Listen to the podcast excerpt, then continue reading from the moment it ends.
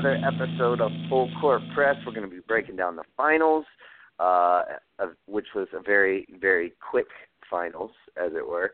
Uh, the last two games of the finals, um, games three and four, uh, and delving into a lot of off-season talk. Uh, what we've all been waiting for, pretty much since you know we we realized that we were going to get the uh, fourth matchup of the Warriors versus the Cavs. Um, I'm joined right now by Joel Jimenez. What up, Joel? What up, Nick? How you doing? Uh, pretty good, man. Pretty good. I had a long day of work, but I'm home now, sipping on a little whiskey, and ready go. to talk some NBA. Um, Word. I'm, I'm actually uh, planning a trip out to Colorado in a couple weeks, so that's on the Really? radar. So, yeah, we're Nice. gonna go visit my buddy out there. Um, hadn't seen him in almost two years, so um, yeah, Wow, it's gonna nice. be fun. Yeah, it's one of the perks of you know working eleven hour days week after week. you, you can save up some fucking money because you're too goddamn point. tired to go out and do anything with your money. So, That's a good point too. But uh, but yeah, man, let's let's just jump right into it. Uh, we'll probably be joined uh, in a little bit by um, Jawan and or Luke.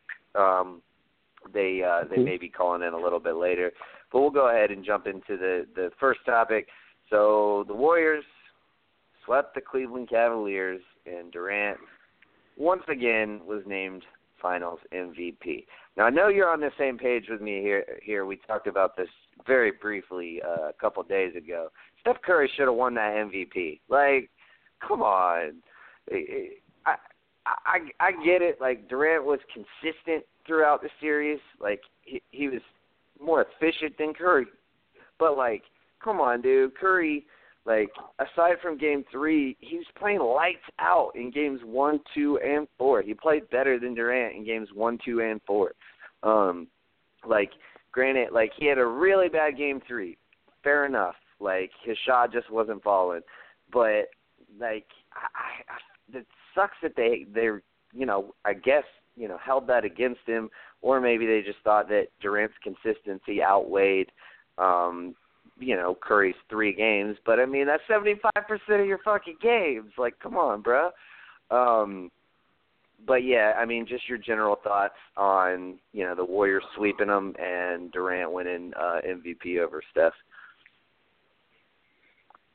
Ah, well, yeah, like you said, I, I totally agree with you. I don't, I don't want to take anything away from Kevin Durant, but in my opinion, Steph Curry was the key in that series. Uh, I think he was the Yeah. key in the playoffs in general because I, I let's say it like this: if it was Steph Curry was out the whole the whole time, let's say he didn't even Yeah. play in the playoffs or in the finals, I don't think the Warriors get past anybody.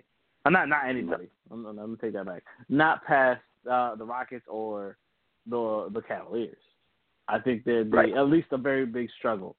I can't say the same thing without. I mean, if they didn't have Kevin Durant, uh, as much as I love Kevin Durant, I think they still can do it. You see what I mean? Yeah. No? I- and That- and that's that's that's the definition of value. like, I, I that's I'm not trying to take anything away from them, you know, at all. But I just don't. I, that's kind of how I feel. like we, they, we look, they've shown that they can. They've done it before without him, and that's what I mean. Like they haven't shown they can get all the way without Steph. They have shown they can do it without Kevin Durant. And to give him two Right. Finals MVPs, sure, yeah. The last one definitely. Uh, last year. yes, This year, last year he deserved it, no doubt. Yeah, for sure. And that's how I feel. Yeah, it. Yeah, well, and and here's the thing. Like to me, it was it wasn't obvious, right? Like that's that's the point we're making is that it, if it wasn't obvious, if it was a coin flip, then why not give it to the guy who hasn't won one yet and who you know is the is essentially like you said, he is the most valuable player on that team. With uh, like, I think we all agree that Kevin Durant is the best player on that team, um, like best Right. all around player. Like his his right, right. um his height just allows him to and the fact that he's such a good shooter just allows him to Hmm. shoot the ball over people like nobody can guard him. Um, Right. but that team isn't that team without Steph Curry, and the fact that he's kind of there, you can make an argument that he's been snubbed twice now. Because the year Iguodala won it, he had a pretty damn good um, resume uh, attached to him, and the only reason Iguodala won it was because he guarded LeBron.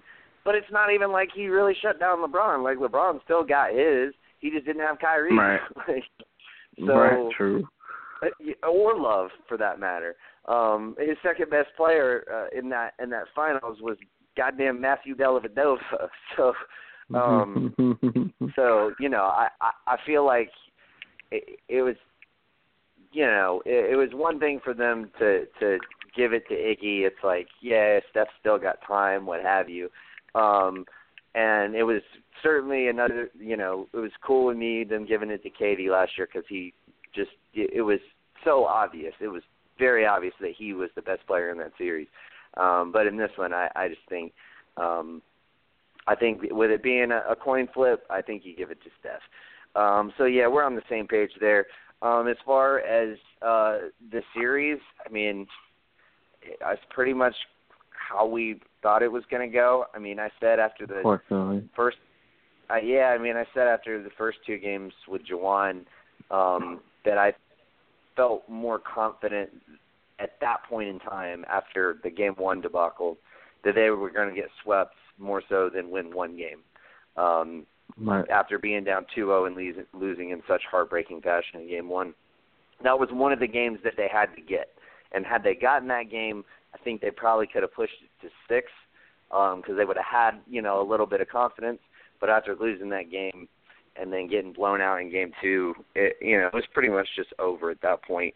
Um, they were only going to get one game, you know, at that point at best, and it just man, it just wasn't going to happen. And you know, they all were only able to win one game when they had Kyrie Irving. Now they didn't have Kyrie Irving. Uh, I mean, what did you expect? You know, so um, Right. let's just let's just cross our fingers that whatever happens this off season, uh, we get. You know, I'd rather have four super teams, and and you know, it sucks for the rest of the league, but it's better than having only one super team. Um, Exactly. and yeah, like give us give us two teams in the West and two teams in the East that can make a run at it. Um, and I really don't give a fuck who they are. Just just give us give us some competition.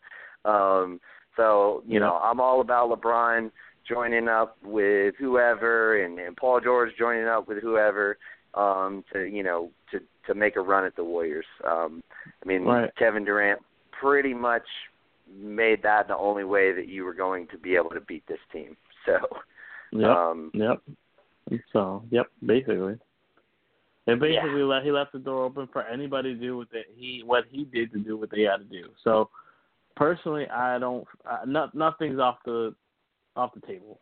So for me, I would personally like right now we don't know where the fuck LeBron's going next. Uh, we all know pretty much he's not staying in Cleveland because why would he? yes, Um, and would would it would it be better for him to go to Houston? Probably. Could they make it work? Uh, it'll be tricky, but it's, I think it's possible. Um, will he go to LA and create a super team there? I think it's also possible. A little bit harder to Yeah. believe, but still possible to at least create a contender there. Um, and at least that gives you multiple teams to to look at that and say, hey, there's a chance they could take out the Warriors. 'Cause at this point, you can't you can't let this team get another. They just can't. You can't get them three in a row. You can't. It's just not Right. right. It's just unfair. you have to topple Yeah. them. It's not right. yeah, somebody's Oh, got to knock them it's- off. Yeah, it's just so frustrating. It really Yeah. is. Well, let's get into LeBron because that's our next topic. Okay. Um, you know his Okay. his uh, potential destinations. Um, so decision 3.0 uh, is upon us, um, and the potential landing spots are, uh, of course, Houston and LA, as you mentioned, uh, Philadelphia, San Antonio, and Boston. Uh, I've limited it, them to these five. I don't give any credence to anybody who says that LeBron could join the Warriors not gonna fucking happen. Ain't no fucking way LeBron is gonna go join the Warriors. Like, that, dude, that is not in the man's DNA. First of all, and secondly, right. like he fucking hates them. Like he respects them, but he hates them. That would like yeah, I can't him, imagine him joining. Yeah. yeah, him joining Boston in 2010 was never on the fucking table because he hates them, um, or right. hated them at least at that point in time. So, um, right. So, so anyway, I, I agree. I think I think you got to leave Cleveland, and I don't care what Cleveland, you know, might want to try to do with that number eight pick. What, whatever they can get for that is not going to be enough to put you over the top, right? Like you had Kyrie Irving and you couldn't get it done. You're not going to get a better player than Kyrie Irving for that number eight pick. You're just not. Like the the best you could probably hope for is getting Damian Lillard, but you probably have to give up Kevin Love and the pick. You know what I mean? Like, right. uh, and and I'm not even sure they would do that. You know, I mean, a lot of that depends on the the you know what Damian Lillard and and the the Blazers you know front office discuss. Um, but they're to me a lot more likely to want to part with CJ McCollum than Damian Lillard. So um, basically, I think that that rules Cleveland out. Um, you mentioned uh, Houston and LA. I I think Houston. I don't think he's going to go to Houston. I for a long time, you know, I I, I, know, pretty yeah. much charted out how he could get there and everything else. Um, and I've come up with a few different ways he could get there. Uh, most recently, with a package of both he and Korver going. Um, but here's the thing: they took the Warriors to seven uh, with CP3. Like, I don't know if he would want to join that team for two reasons. One, I feel like having lost CP3 in the last two games, you know, I, I think most people feel like they could have beaten the Warriors as is. Um, and and then secondly, uh, what does it say for you know your um, your legacy if you go join this Rockets team and and you still can't get by them? Like that's that's I think something that would have to be concerning for LeBron. Um, I do like the Lakers with a lot of different moves made. Um, yeah, I think it's, I think it's, yeah, and I think it's really interesting the Karl-Anthony Towns rumors um, and how Mm-hmm. that could maybe come into play. Like, if they really like, if they're really, you know, any any sort of truth to to him not being happy. Um, you know, I I try to put together a package of Brandon Ingram and Kyle Kuzma for Karl-Anthony Towns and see what else I would have to give them to make that work. Because if you get Paul George and LeBron James, you don't really need Brandon Ingram and Kyle Kuzma, but you could use a guy like Karl-Anthony Towns. Um, Yep. so you know, I mean, he and he would be perfect for LeBron, like a big who shoots forty percent from three. Like that is LeBron's dream big. Um, Right. You know, that's that's what he loves. Uh, so I mean, that would be great. And then I feel like you know you could put together some kind of package and maybe include this in like a three-way deal for in order to get KAT, um, in which you send Lonzo Ball to Charlotte for Kemba Walker because Kemba Walker I think would play a lot better with LeBron than Lonzo Ball would. Um, you you know LeBron's going to be your facilitator. You need somebody who can. Yeah, yeah, and you need someone who can shoot and can score. Um, and, and I feel like that is more Kemba Walker. Um, you know, he's he's a much better uh, three point shooter um, than Lonzo, you know, proved to be last season. Um, I mean, that would be a formidable lineup, and I don't think it's that far fetched because two of those big pieces that you're adding are coming in free agency.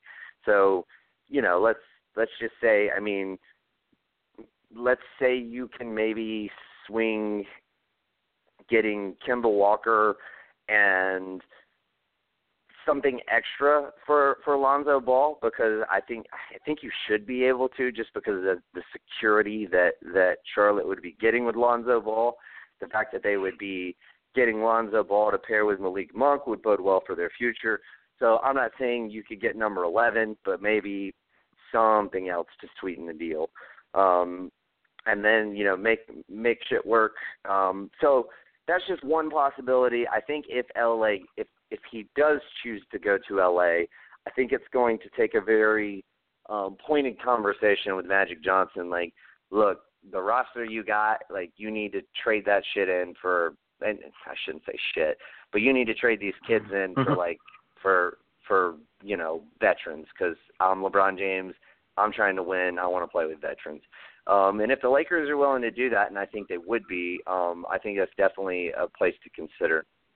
Um, I think Boston makes the most sense uh, just on paper. Um, I don't think he's going to go there, though. Um, I uh, for for obvious reasons. right. Yeah. There there's several. I mean, obviously Kyrie being there, though. I've I've I've maintained. I've been pretty steadfast as far as saying that I think Kyrie wanting to leave had less to do with his relationship with LeBron and less to do with him wanting to be the man um, than him just seeing the writing on the wall as far as that that team not having a good future, um, having having a lot of unpredictability. Uh, the fact that uh, um, Dan Gilbert is is a terrible terrible at managing this team um, and making decisions. Uh, uh, I mean, not not bringing back Dan Gilbert, you know, being being one of the big ones, uh, and, and the simple fact that you know he caught wind of the fact that they were willing to trade him um, in order to get Paul George and Eric Bledsoe, and you know I can't blame him there.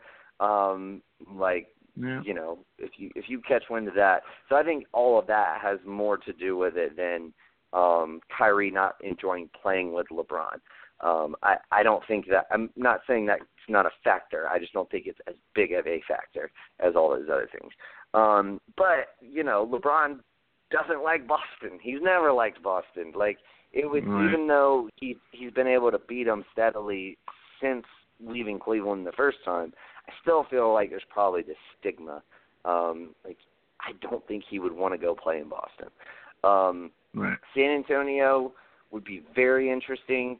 Um, he and Kawhi, but again, I the biggest thing for me is you know one of the things that I think has to come into play is his family, and I don't see LeBron's family wanting to move to San Antonio. Like any of those other cities, Boston, LA, Houston, Philadelphia, those are all big cities. There's all you know, there's a lot of stuff to do. Like San Antonio is Yeah.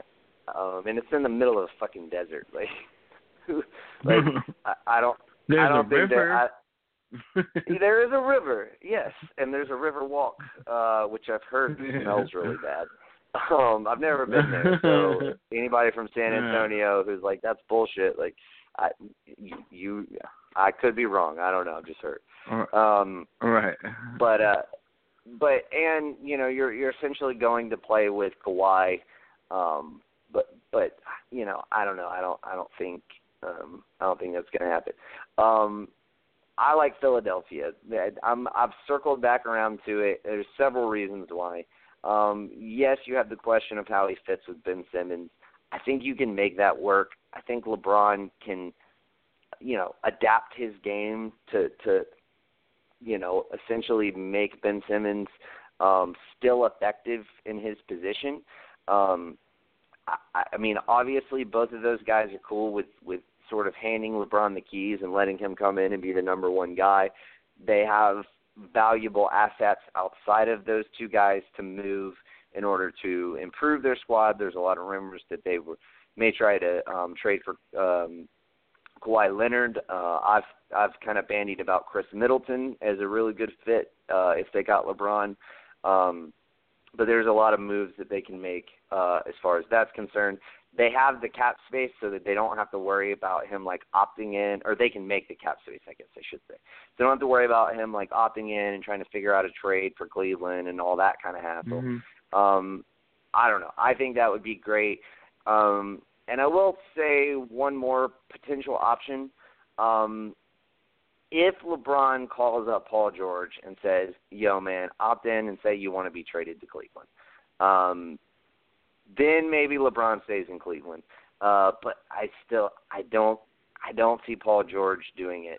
like I, think, you Paul George LA be like, for free. yeah, he'd be like, bro, if you want to play, like, if you want us to play together, like, I'll be in LA, like, you know, or Yeah, you know, go. or Yeah. like, or meet me halfway, bro. I don't want to go to Cleveland, like.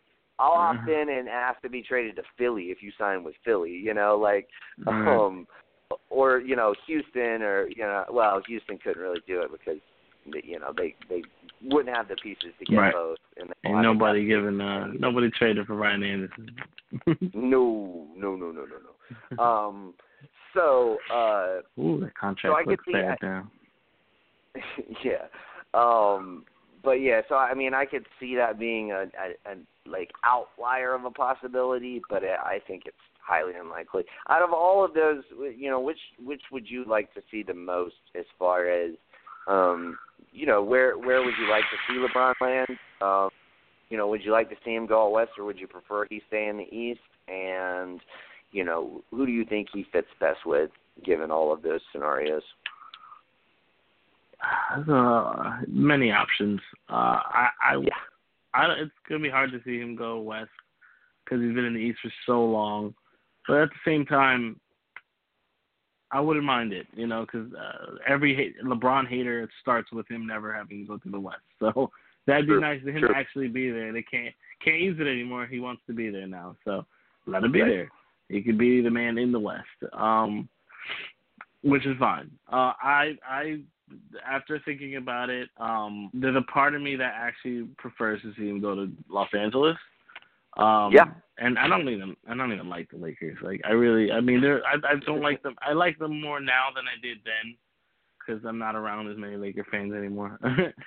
um, and it would be really hard for me to have to sit through while Philly uh, getting LeBron after just winning the Super Bowl. And I and I kind of live much closer to Philly now than I did then. Right.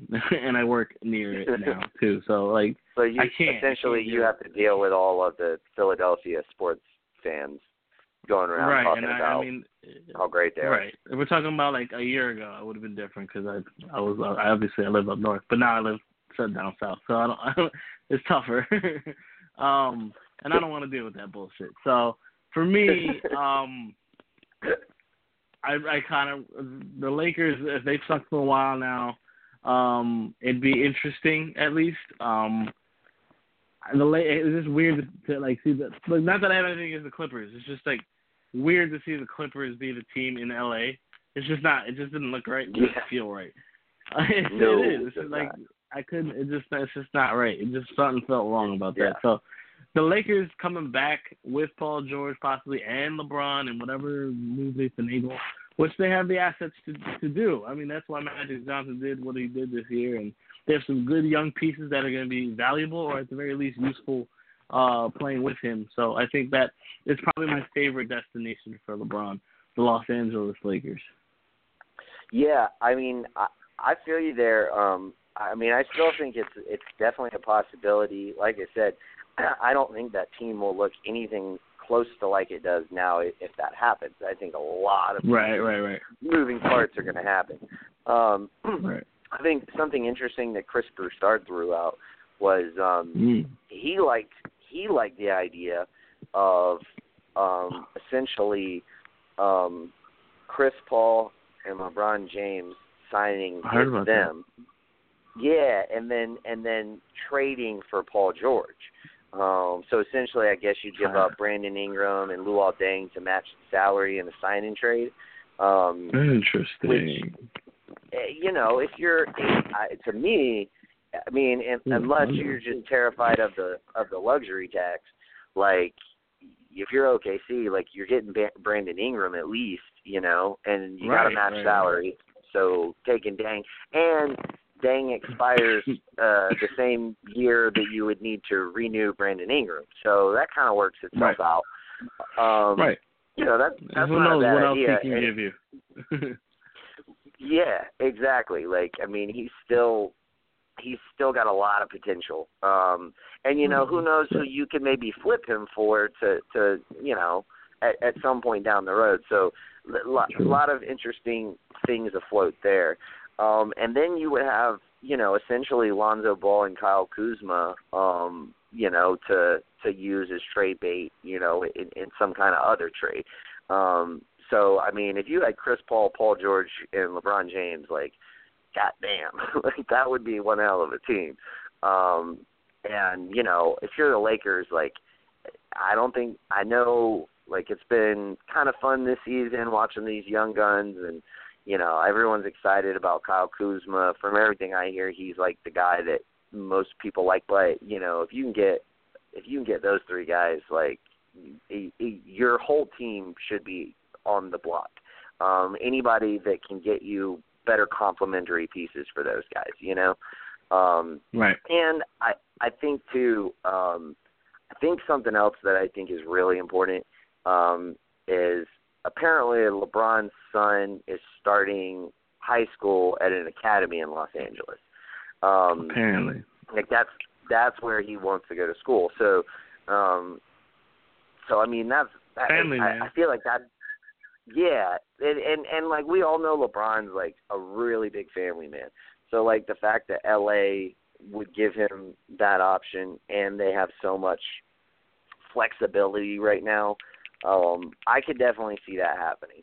Um, it would I, I I would be so bummed for Philly, but um, because not only would you not be getting LeBron, but obviously Paul George wouldn't be going there either, and so you'd be like, all right, well, I guess we'll wait till next season and try to swing for somebody else, you know, mm-hmm. um, maybe right. Klay Thompson, uh, maybe Jimmy Butler. Um, but uh, but nevertheless, uh, yeah, no, he would he would be great. Um, and you know, I mean, as far as from you know what I hear, Golden State is is how what kind of discount they're wanting to get him on. Like, you know, it's it's like fucking seventy million dollars like discount. Like, um, you know that's that's pretty crazy. Now, I mean, a, a outside team couldn't offer him the difference quite the seventy million, but I think maybe fifty million more dollars. You know, um, if if Golden State is pretty steadfast on wanting the discount. So, I don't know. It's possible. Um, but yeah, a lot a lot of things, a lot of interesting things at play there. Um, you know, to consider and, and, and see what happens. Or, you know, maybe they could uh, go out and sign Khris Middleton. Uh, that's that's kind of a guy who you wouldn't have to give a max contract to, but you could still, you know, pay him pretty heftily. And you know, then you're looking at a team like Simmons, uh, Simmons, um, Covington, uh, Saric, Embiid, and you add Middleton. So that's that's not bad either. Um, right. So a lot, lot, a lot of possibilities that the Sixers could explore if they miss out on on both the the big uh, free agent wings this year. Um, but anyway, and of course they could still trade for Kawhi. You know, we'll we'll see what happens there.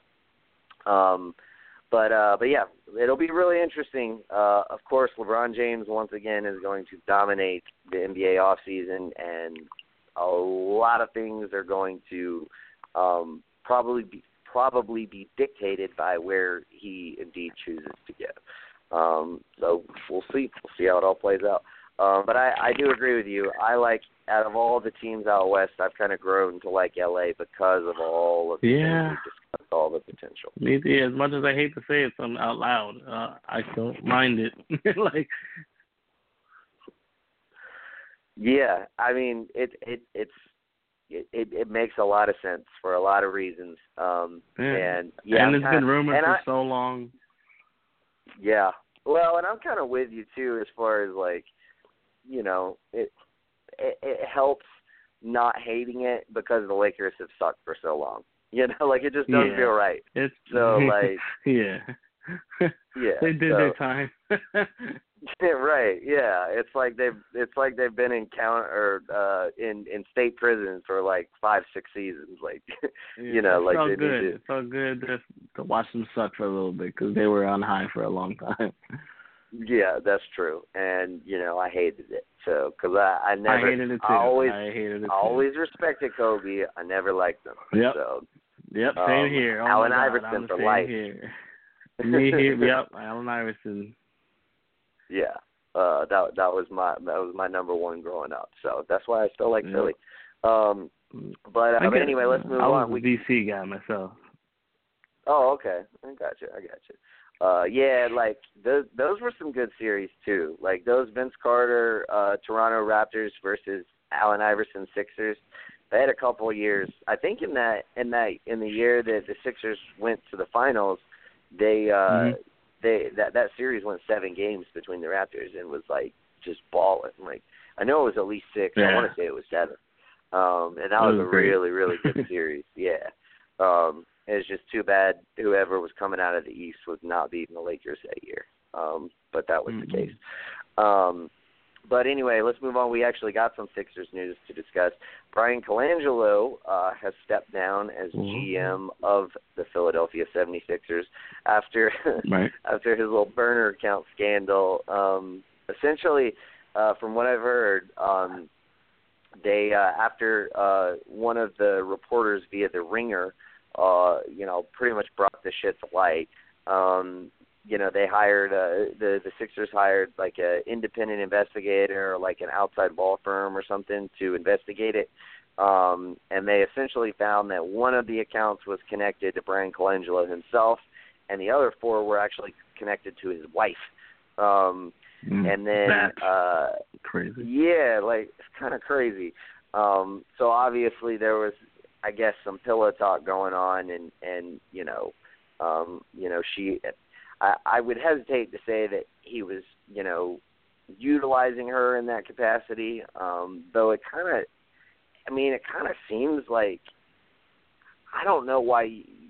It, granted, I don't know her and I don't know him, but like I don't know why, like just just putting myself in those shoes like let's say let's say my my wife is like you know uh you know works for a company and is coming home and like you know talking Yeah. a little shit about you know the people at work or you know the the whatever like i'm not going to go and like create a fake account on my own prerogative and like uh you know and, and just start bitching about those things like that doesn't really make Yeah. sense so That's some I- I- KD I shit right think- there. Come on. right? Um, but at least KD was doing it as kind like trying to defend himself. Like, um, Yeah. like I mean, this was just you know, this was kind of just just trashing Philly players and and players, former Philly players and and coaches and it's just weird, man. It doesn't make a whole lot of sense. Um, and uh, so anyway, um, so he he's obviously going to be released. Um, uh, Brett uh, or has been Brett Brown is has stepped in as interim uh, GM. Um, For the time you, being, yeah. for the time being. Um, what do you think about you know all of this this fucking nonsense? Um, what do you think about you know Brian Colangelo's time in in Philly? Do you think he did a good job? Um, and you know who do you think they should be targeting as their next GM? Oof. All right, so you just kind of gave a very good layout of what happened with it, with with Colangelo and all that that whole drama and how I don't know how it escalated to to where it went, uh, and it sucks because I, I don't hate Colangelo as a GM. I thought he he, he did a decent job, especially at uh, at the trade deadline to to create the playoff team that he did, the good assets that he picked up off of free agency because Sure. you know, the Hawks decided not to trade those assets. They let them walk. you Um, had to remind me. but but um it is what it is. I mean, I don't know what that whole thing with his wife and my my girl doesn't even even use social media. So I like I don't I don't understand like what would compel someone to to do that. Like I don't and then multiple, not just one or two. She had like like what five I think it was burner accounts. Four. That's, that's insane. there were five total, and she had four of them. That's insane. Uh, and that, that's insane. Um, I can't. I, I whatever. Look, it's done. Uh, it was stupid. Uh, they're they're paying for it now. Apparently, I mean, obviously, and um, hopefully they learned something. And I don't know if we'll see Brian again for a while, if ever. Yeah. and What do you um, think about what do you think about him throwing his wife under the bus? Did you did you hear about that? Oh, yeah, I did. Um, it's kind of it's kind of a bitch ass move, but yeah, it is. that is but the perfect. kinda- that is the perfect uh, um, uh moniker to give it. It's definitely it's definitely a bitch ass move. yeah, that's your girl, yo. You give like, but at the same time, she just took money out their fucking wallet. She like, they, they don't That's true. There's, there's a good chance they probably don't need the money, but still, I mean, they were making probably really good money, and you kind of fucked that up. Uh, so I understand his frustration, but I mean, come on, I see, girl. it is what it is. Uh, yeah. It's yeah. over now. I think um what's his name? Who was the, who was the um, the Cleveland GM that, that got fired? What was his name? Uh, I think he would be Griffin. pretty good. Griffin. Right. Oh, yeah. I think David Griffin would be pretty He would be pretty great. good option there in Philly. Uh, him. Oh, uh, I think I heard uh, Stephen A. talking about it. Uh, Joe Dumars would be a good option too. We haven't, we haven't seen him in forever. You know, Have- why have- not give him have a chance? um have, have Detroit hired a new GM? I know they they hired Dwane Casey, but they haven't Uh, hired a GM yet, right? They, I don't think they have. I don't believe they have. Uh, they have I- coach obviously. I would be look, I'd be looking at Dumars Bring- there, uh, along with Chauncey Billups. I think Billups could be in the mix for yeah, I think it's a matter of time between uh, a matter of time before we see Chauncey probably somewhere uh in in the front office somewhere because I think he was Yeah. close last year to being the fucking Cleveland GM or whatever the hell it was. So yeah, he was off yeah, he, job. he'll yeah. be there. Right, but that's look. It, we don't blame him for not taking that job. No. Uh, but um, he'll be he'll be somewhere. I don't know if he'll take this job or they'll even offer it to him. But I think it's just a matter of time before we see uh Chauncey somewhere. But I think at this point, I think David Griffin should probably be looked at as as an option. Uh, definitely. Uh, he he he did a good job in Cleveland. For, uh, you know, for what he could do, and we don't know how much say LeBron had and how much uh, Dan Gilbert was involved in those decisions. Right. Um, but I think he might be the best option. But I definitely keep uh, Joe Dumars as a, as a keep an eye on him. Maybe maybe he can make some noise. Be, I like I like Joe. I, I just think they should make a like not an impulse hire, but I think they should move this process along quickly. Um, like, Yeah. and, and I would want somebody who's who's I like you know how a lot of times players will um affect who gets hired as a coach. I think I think the G I think Brett Brown should have a big say in who gets hired as a GM. Um because I mean, he's your guy. Um from all accounts like the players love They him. They just gave him an extension. Um, Yeah, they just gave him an extension. Like the players love him. Um, you know, I, I, I certainly questioned some of his his coaching uh, throughout the playoffs, um, but I, I mean, I still think he's a good coach. Um, he's from that Popovich tree. I think they Yeah, should be too. looking. I think they should should have a, a, a small list of people that they're looking for. Very much keep Brett Brown in the mix as far as who they get. Um, and I really like David Griffin. He's number one on my list because I do think he did a really good job in Cleveland. Um, I think he was very smart to to um, put all of those protections uh, on those picks to protect Cleveland. Um, you know, like now, you know, when when LeBron leaves, the Hawks aren't going to get a number one pick from Cleveland because it's top ten Right. protected in that Korver trade. Um, you know, those those kind of trades are are, are really smart. Um, and I think for the most part, he made he made very uh, smart decisions. Um, and I think he probably learned a lot in Cleveland. Um, so I would absolutely, um, you know, like to see him get the job. But I, I don't think the Sixers should. I've, I've heard it bandied about a lot. Um, you know, hire hire David Griffin, and and that'll give you a leg up on getting LeBron. I don't yeah, think yeah, that's yeah. really. I don't buy into that. I I don't think like I certainly um would love to see LeBron in Philly, but I don't think David Griffin being there or not being there is really going to make a big difference as far as Right. whether he joins that team or not. So don't hire him thinking that you know that's don't make that the reason you hire him. Um, you know, hire him because you you think he's going to be the best GM. Uh, but That never we got uh we got right. We Right. got Jawan.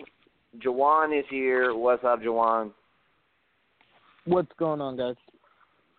Oh, nothing much, man. Just talking Brian Colangelo stepping down. Uh we um also uh I don't really want to go as far back as as the Warriors Cavs recap, But um, we also talked about uh, where we think LeBron James is going to go next season. Uh, Joel thinks Los Angeles. I say Philadelphia.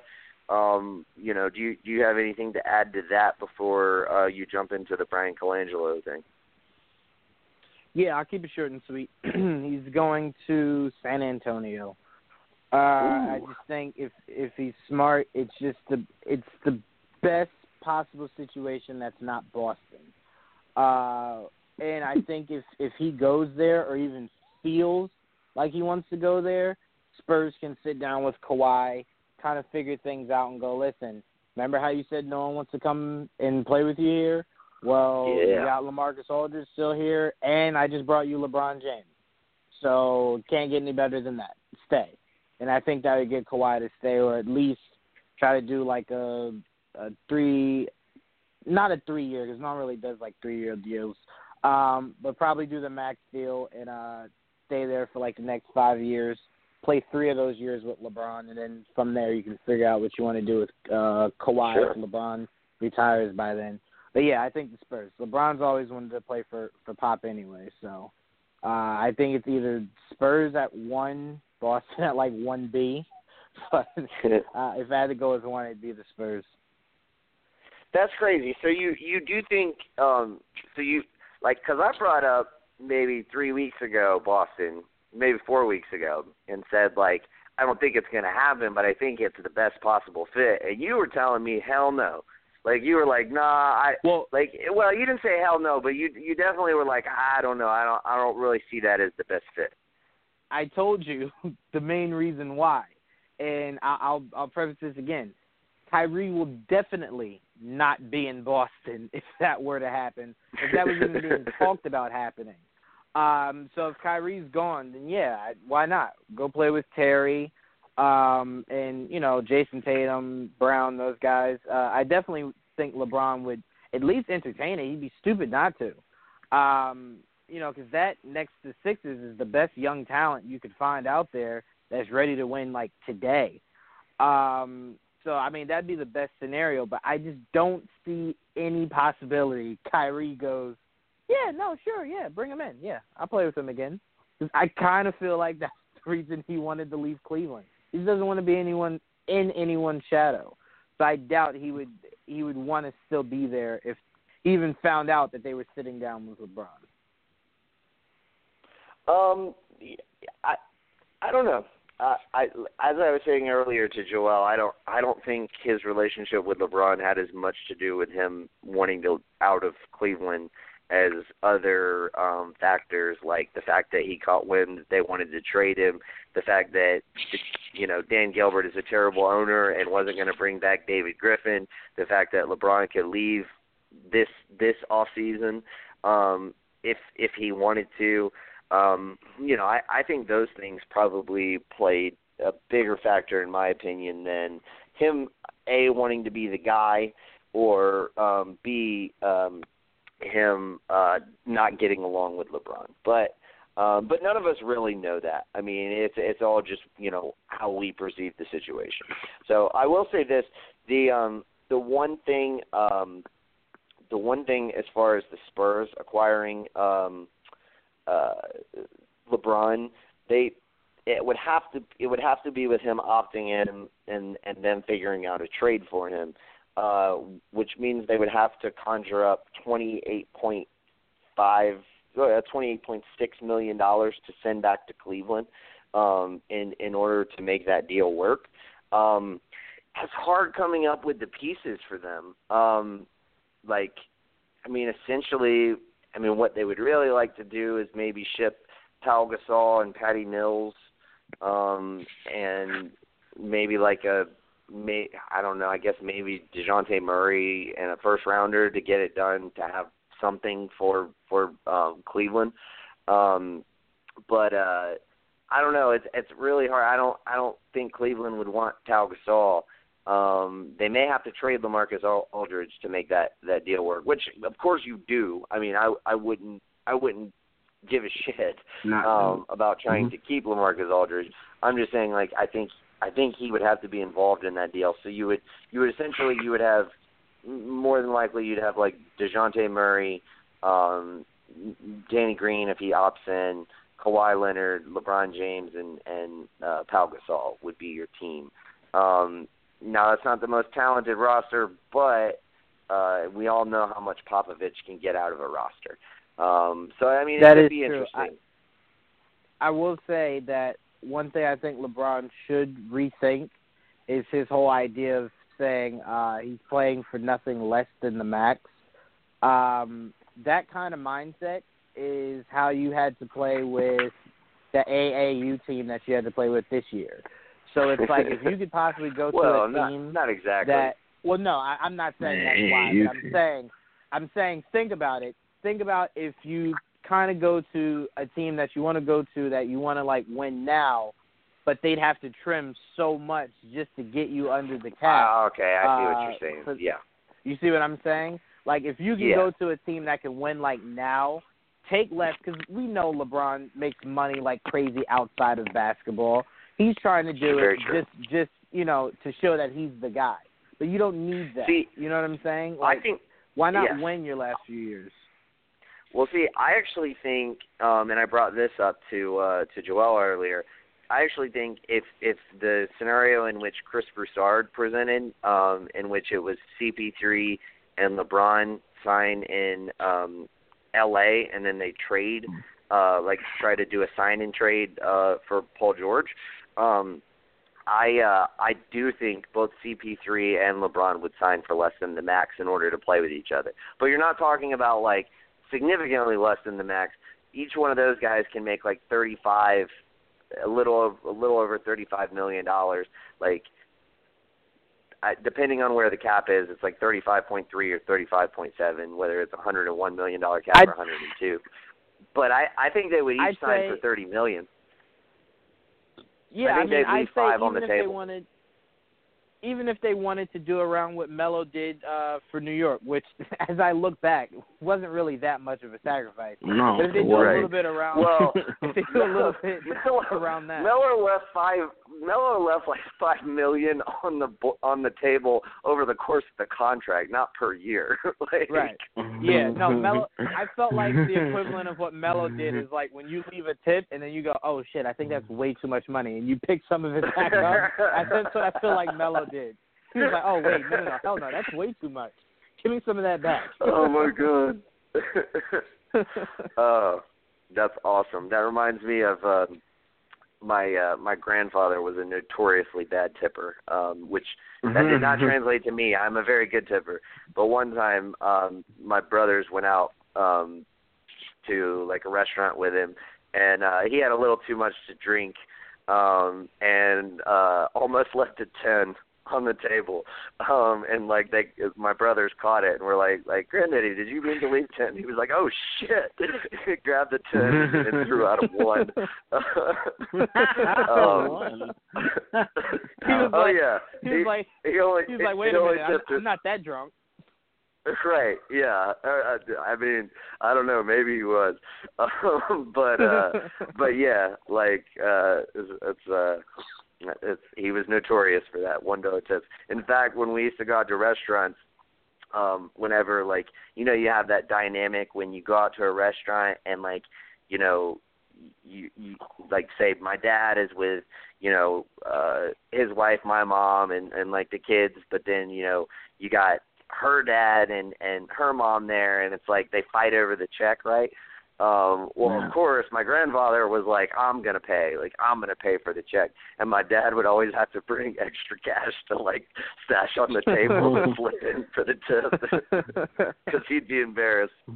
Um but you know you got to do it without without telling uh without telling the uh the you know father of your wife like you you embarrass me by tipping like an asshole.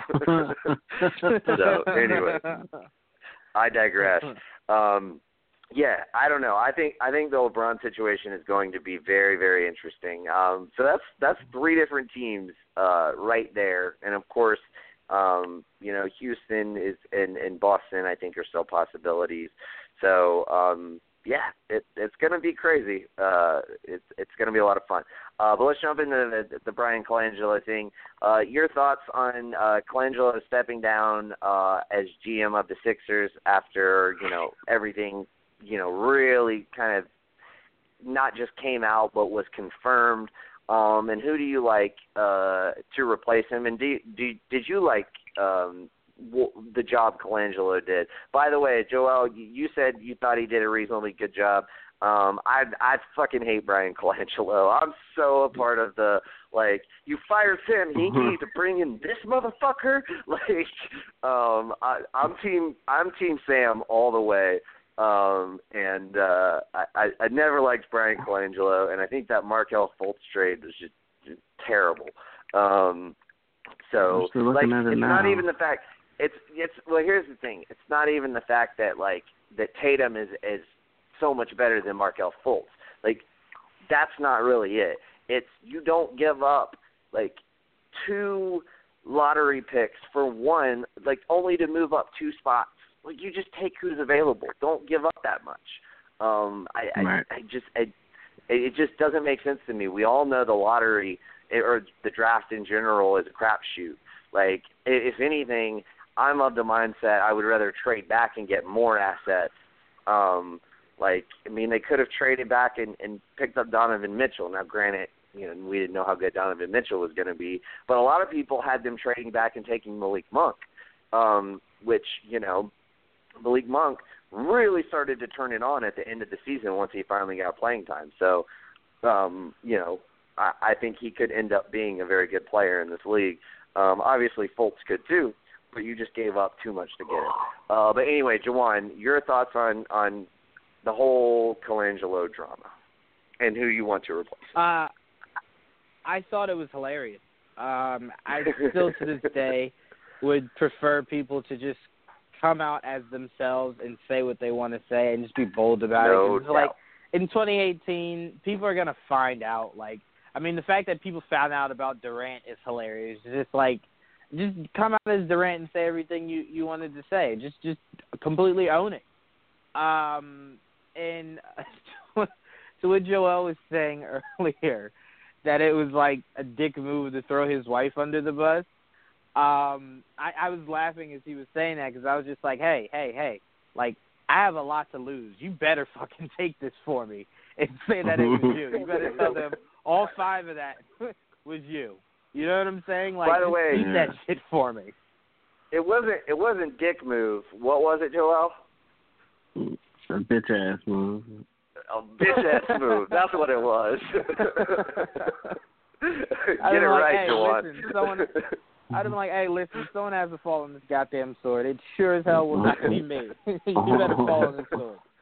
Um, but no, in all seriousness, I did like Joel's idea of uh, Joe Dumars. I thought I thought that would be a really, really, really great uh, pickup. Uh, my biggest thing about Colangelo is I, I think he did a serviceable job. The biggest compliment I feel as though I can give him uh, maybe it's not even a compliment to give to him. Maybe it's something to give to to Brett Brown.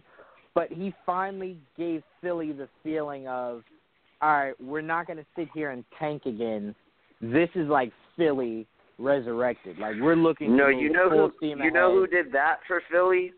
That was Ben Simmons and Joel Embiid and who drafted those guys? Yeah, Mr. Tankathon. Sam fucking yeah, Hinkie. Yeah, we, Trust yeah. the process. Yeah, Mr. Like, Tankathon. yes. Mr. So Tankathon. like Listen, I, I don't I'll- give I I'll don't give this. I don't give Colangelo an ounce of credit for that shit. I'd say this. is as much as hindsight, like you want to say, like, man, this guy just did a really good job, uh, tanking all those years to end up with Simmons and Embiid. I kind of feel like he tanked just to tank, and he lucked into getting Joel Embiid That's and bullshit. Ben Simmons. That's bullshit. Because not only no, did they tank, Come on. no, no, no. Listen, listen to me. Not only did they tank, uh, Sam Hinkie won every single fucking trade that he ever negotiated. He got. Listen to this. He got. he got fucking Sacramento Kings to include a um a 2019 unprotected first round pick just so they could get rid of Nick Stauskas they didn't want Nick Stauskas, and I don't even remember who they got in return. Like it was nobody. Like, dude, like nah. Like Sam Hinkie, terrific. He he got that Los Angeles pick. I think he got it from uh maybe Denver or Phoenix or Orlando. I can't remember who who it, who had it before they got it. Um, but he got that pick. He he got a slew of second round picks, a lot of which uh, have a lot of value. Um, like no, like he did a lot more than just tank and get lucky. Like the dude was a genius as far as trading off assets uh, and essentially putting a roster together of just shit players and and you know essentially taking anybody that he had. I mean, fuck, he flipped Michael Carter Williams for for assets after he had his rookie of the year campaign, and what has Michael Carter Williams done since then? Like, I mean, Sam Hinkie was a goddamn great GM. Like, I, I don't, I, I, I will defend that man to my dying breath. It took him three seconds Yeah. to figure out one of them, but you know he got That's exactly. But I mean, That's, no, that I that's mean, he's that's like- true. But here's the thing. Here's the thing, and this is what I'm saying. It is by getting all of those extra draft picks and everything, what you were able to do is to bide your time because the draft is such a crapshoot. So Sam Hinkie's Yeah. philosophy wasn't wasn't necessarily like we're gonna we're gonna have the best scouts and we're gonna you know draft the best players and yada yada yada. No, his strategy was you can do that and say that all you want. We all know the draft is a crapshoot, so let me get as many fucking chances at it as I can. And he did, and it worked. Yep. Yep. Yep. Yep. Yep. Because I think what be all the I'm third saying is, all I'm saying is, I feel like to just like huge superstars. I feel like yeah, almost everyone that he drafted, he was just kind of like, yeah, I fucked up a little bit. Uh, let's let's see how we can kind of get out of these guys. Uh, did Sure. not mean to trade for this. Um, but no, I, I mean, Sure, I, I mean, yeah. I I mean- get what you're saying. Sure, you you can cite Okafor, um, and you and you can cite Nerlens Noel. Um, like those are those, are, but I mean, Mhm. other than that, I mean, those were the other Carter two Williams. big names that he.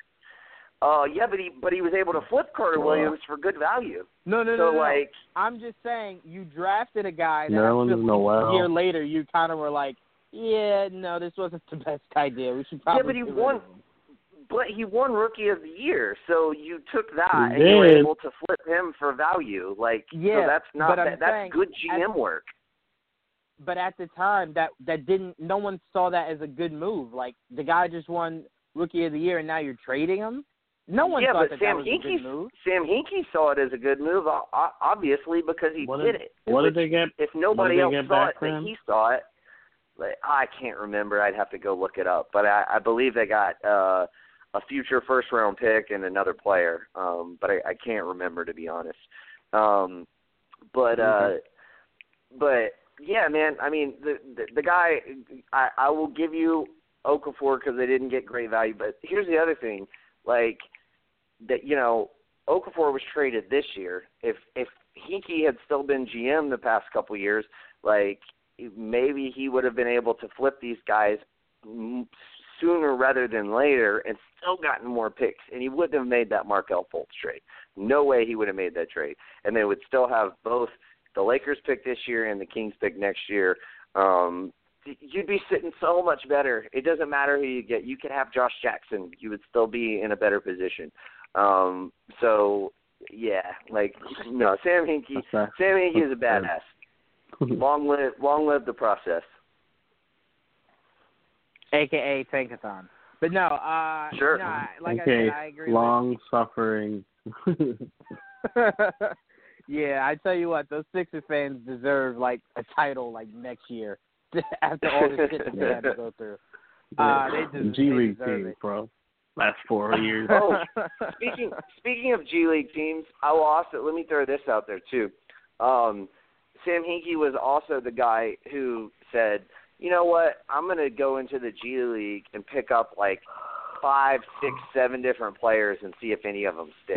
And you know who stuck? Yeah, he got Robert one. Covington. He got one. He also got he also got T.J. McConnell. So, not, I mean, not a starter, but a quality backup. Right. He also got Richaun Holmes Undrafted. still on the team, backup center. Um, so there's three. um, that are still on the team. So like, McConnell's good if you too. can I get- like McConnell. yeah, McConnell is really good. He played great in the playoffs. I mean, he he kind of outshined uh, Ben Simmons there for a couple games. Um, and and I like Richaun Holmes. Like I would have, I would have Yeah, much rather see, I would have much preferred to see Richaun Holmes play in those games over Amir Johnson because Amir Johnson was fucking garbage in those games. Um, and I'm sorry he was, but like, uh, but yeah, no, I mean, I, I, I actually I like Richaun Holmes a lot. He he he's played well uh, in in the minutes that he's played when they've asked him to. Uh, he played a lot at the tail end of last season after Embiid was sitting for the end of the season. Um, so like, you know, those are other those are other reasons why, you know, Hinkie was a really really damn good GM. He just got blackballed because he was so blatant about his tanking, like, and it was so obvious. Mm-hmm. Um, but he he played it to his advantage, man, and the Sixers owe that man everything. Fair enough. Fair enough. But um, like I said, I definitely agree with Joel on um Joe Dumars uh being a guy to come in and and, and replace Jawan's him. like, I, I'm not even going to argue with you anymore. I'm moving on to Joe Dumars. I'm no, done. I mean, I'm done with listen, this tank seriously, you did you did make a really good point. Um, so I, I did want to harp on something that I kind of somewhat agree with you on, but as long as you understand that it is uh, hashtag uh, tankathon, uh, I'm good. um, but oh, I Yeah, got no problem with that. I Yeah. do agree with uh, agree with Joel on that, and I will say I agree with your point, Nick, that hiring the guy um, uh, Griffin doesn't assure you LeBron. Same way we as Knicks fans have to understand that hiring Fizdale doesn't assure us LeBron either. Right. So we're in the same Right. boat. It's pretty obvious. We're in the this same boat. Um, yeah, uh, we, we well not let me say let me not Except say the we. uh, Sixers actually ahead, have a chance of getting LeBron.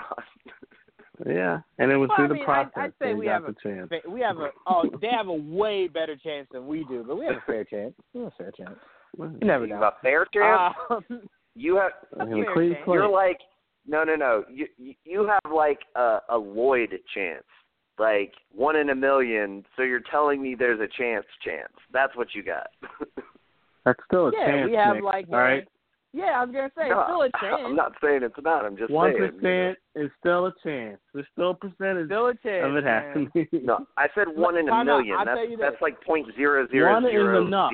All I one need percent. is one. I tell I tell you this, Nick. I tell you this.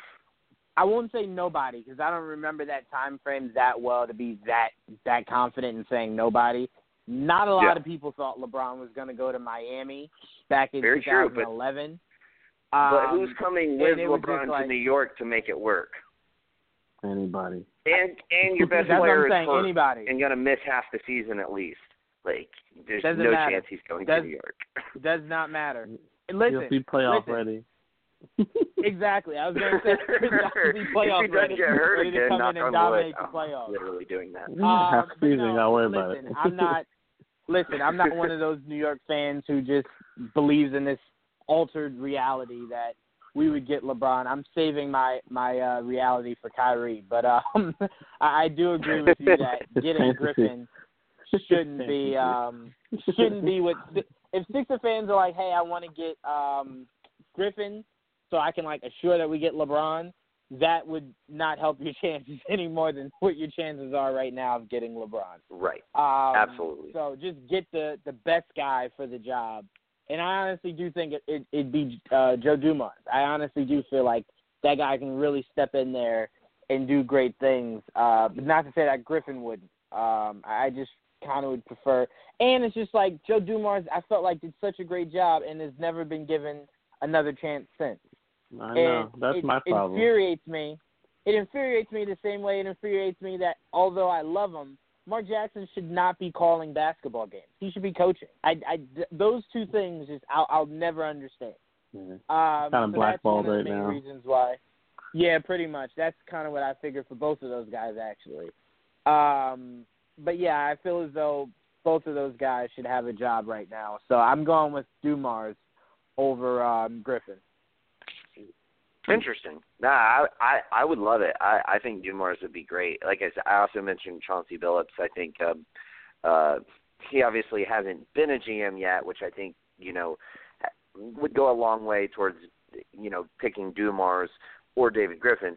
Um, but uh, but I think I think Billups has the right kind of basketball mind for the job. I think he would be good at it. Um, but anyway, let's move on. You mentioned Kyrie Irving, New York Knicks. Chris Mannix of Yahoo Sports said the New York Knicks are a threat to sign Kyrie Irving next off season. There was another report that said the Celtics are quote unquote scared of him leaving for New York. Um, guys, I'm sorry. I don't, I don't get I don't give this much credibility at all. I really don't. Like, first of all, what what Mannix was citing as far as for his his report was the fact that apparently Kyrie mentioned playing for New York to Cleveland players back when he was with Cleveland. Now that he's in Boston, it's is not something that's come up since he's been in Boston. Um, I think he probably really enjoys it in Boston. He's got a really good team. He's got a team that went a long way without him and Hayward. You know, this season, imagine that team with him and Hayward next season. Um, I, I don't see him leaving Boston. I just don't see that. Uh, I don't see it happening, and it has nothing to do with. Uh, I I don't think he would like to play for New York or anything like that. I just don't see him leaving Boston. Um, it, it, it, that's just too good of a scenario. You couldn't have dreamed up a better scenario after like essentially demanding to be traded to be traded to that team that has that future they have so much talent already. They still have draft picks. They still have assets to get even better. Um, you just you're not going to find yourself in a better situation. Um, and I mean, I don't care where you go. So I don't think he's leaving Boston. But um, Joel, tell me uh, either why I'm wrong or why you agree with me. Whatever. It's a little mixed. Uh, I agree. Um, I love the way you started that. um, I'll say this: it it would it on on its face, on a surface level, uh, the idea of Kyrie leaving Boston to go anywhere would sounds ridiculous. He's in a very comfortable place. Um, he's very successful there, even during his injury. Um, I bet a part of him kind of felt bad that he couldn't be out there with his team, even though the team seemed to do yeah, just fine without him. You know, uh, I don't know that hurt him a little bit, uh, and it hurt his pride a little bit that they were so successful even without him. Um, do you know that? They're good. Do I know what? Do you know that that hurt his pride? I could see it in his face. You could see it as he watched those games when he was okay. cheering in his Fair eyes, enough. you could see his uh his disappointment that he wasn't out there doing his thing. Now, um let's put it like this. I don't I don't the pop the probability of it happening I'm gonna say is low. But I still think there is a chance. And I think there's there is some credibility to it. I think if if things work out on both sides, like if he look, there's a, there's a reason he has to sign. Why not just sign an extension now? Why wait? right? Like what? What would like? Uh, well, like why I not mean, just? He, but he might. Like he might sign an extension. Well, he said he's not. He just he said he's not. Oh, did he? Okay. Yeah, he did. He said I'm not. He said um. Well, He, I, I, forgot what he said. I'll find here's, it. Here's one reason why you wouldn't sign an extension, and it's it's a rather it's it's, it's a minute one. Um, but the salary cap next season is uh, projected to be between 101 and 102 million dollars. Salary cap the following season is projected to be 108 million dollars. He can he can sign for 30% of what the salary cap is. So if he signs an extension next season, he can only make 30% of 101 million dollars, escalating uh, by 8% per year at that point. Whereas if he waits until the next season, he can sign at 30% of 108 million dollars with an 8 eight percent increase per season. Um, that would be a reason, more money. Okay. No, obviously, yes. Um, here's his quote. Kyrie, uh, um, contractually, financially, it just doesn't make sense. He says, I'm pretty sure management and I will have a talk, but that talk won't happen now. That's what he said. Um, Yeah. So yeah, I have no doubt they're gonna have a nice conversation about it and throw numbers at each other. Would you like if you're Boston? Would you give him the max? Yes, absolutely. He doesn't You- qualify for the that. super max, so you don't have to worry Okay. about that conversation. Um, but yeah, no, no doubt, I would throw the max at him. I would offer him a five-year max extension, and if he doesn't want it, fine. I would then wait until the off season and offer him a five-year max um, uh, new deal. Okay. And how about the the the other guards that are who's anybody coming? And then Mark Mark uh Marcus Smart's gonna be free agent this summer, right? Yes, he is. Um, I would pay Marcus Smart in the neighborhood of like twelve million dollars a season. I think Marcus Smart is probably going to take his uh like seven point five million dollar um uh uh what's it called a uh, uh qualifying offer um and essentially uh because I don't think he's going to be satisfied with the money that the Celtics offer him, and he's not going to get those offers pouring in from other places because there's just very few teams with cap room, um, Mhm. and there's not very many teams out there that I think really need a Marcus Smart, not not paying him what he wants to make.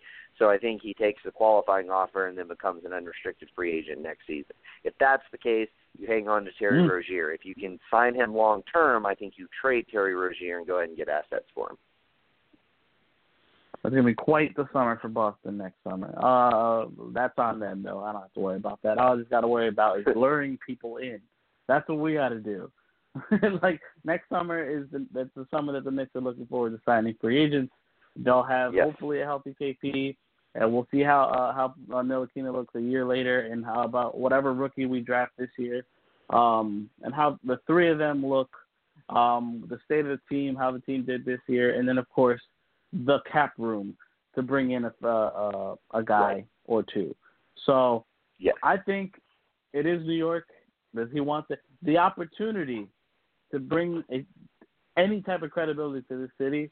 It has to be alluring, and I think it is to certain people, and I think Kyrie is one of those people, considering he's a hometown kid. So I think there's a chance. Yeah. I'm not saying there's a high chance. I'm just saying there's a chance.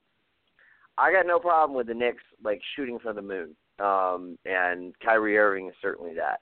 I just don't see him leaving Boston. That's all I'm saying. Because I think Boston will offer him the max. Um, I think I think he would be a fool to leave that team. Um, but you know what? A lot of people said he would be a fool to not want to play with LeBron, and we've seen where that got him. They got him on the Boston You Celtics. doubt so. my man's foolishness? I hey, we're talking about a dude who says the Earth is flat. So come on now. like- Exactly. Stop doubting his foolishness. Let the man live. hey, I love it. I love it. Um, Jawan, uh, your additional thoughts onto uh, what Joel was saying. Jawan, he passed out. is he The, not? the whole idea there? of him going to New York uh, put him into a panic attack.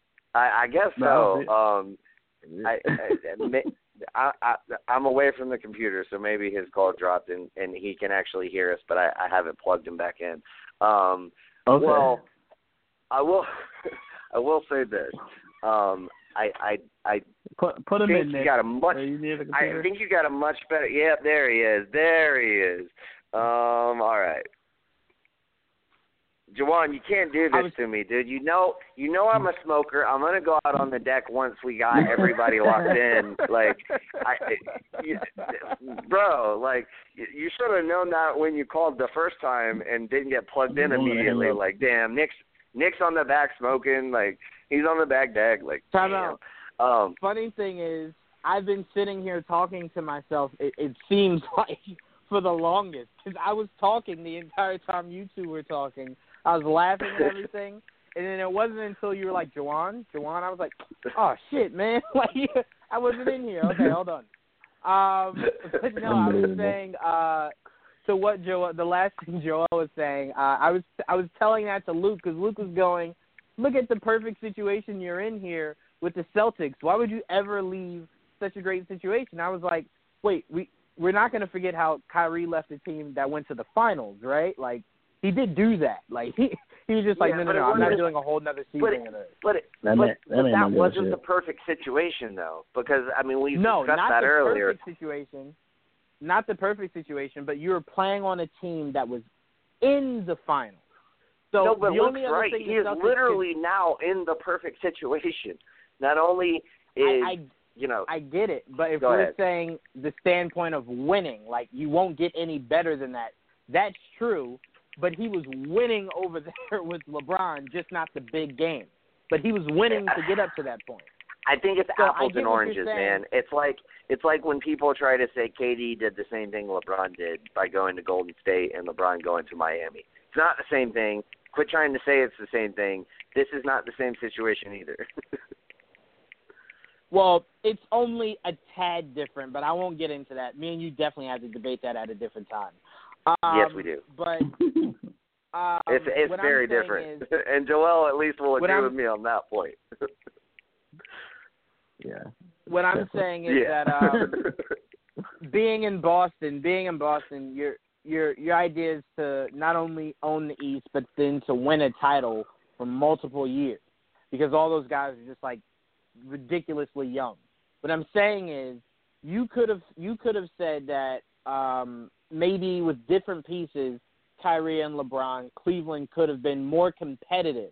Not saying they would have beaten Golden State because we kind of know how that was just going to end, but they could have been a lot more competitive with a Kyrie.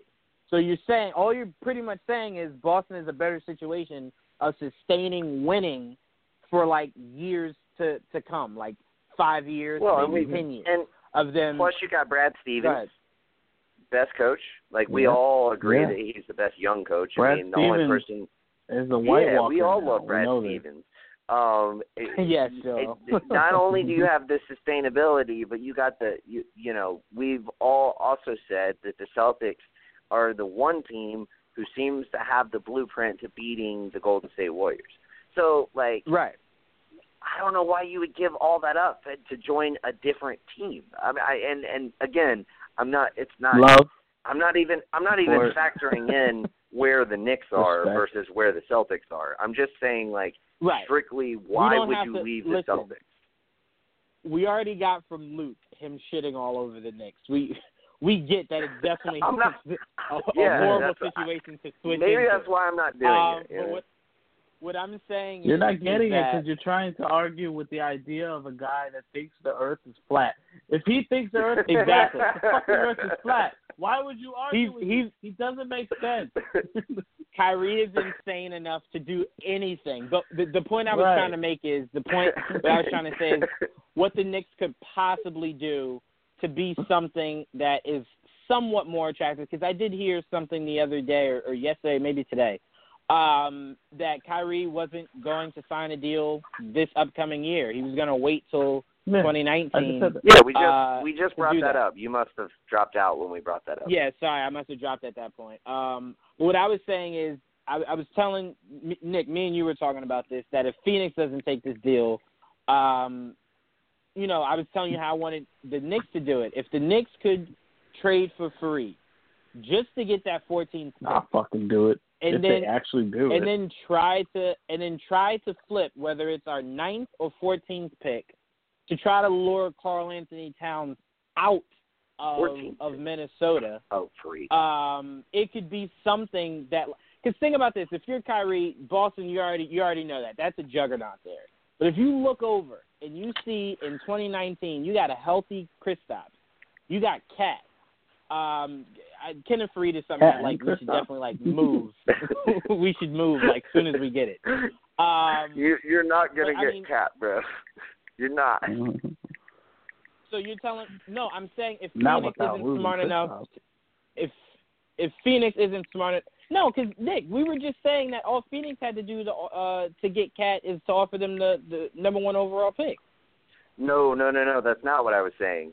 I I said that they would have to. Uh, it, they would be stupid if that's all that that uh, they wanted. But I didn't think the number one overall pick would be enough to get KAT. I said they would. I, if I was Phoenix, I would give up one and sixteen and like maybe a Marquese Chriss um, to get Karl-Anthony Towns because he is a proven talent.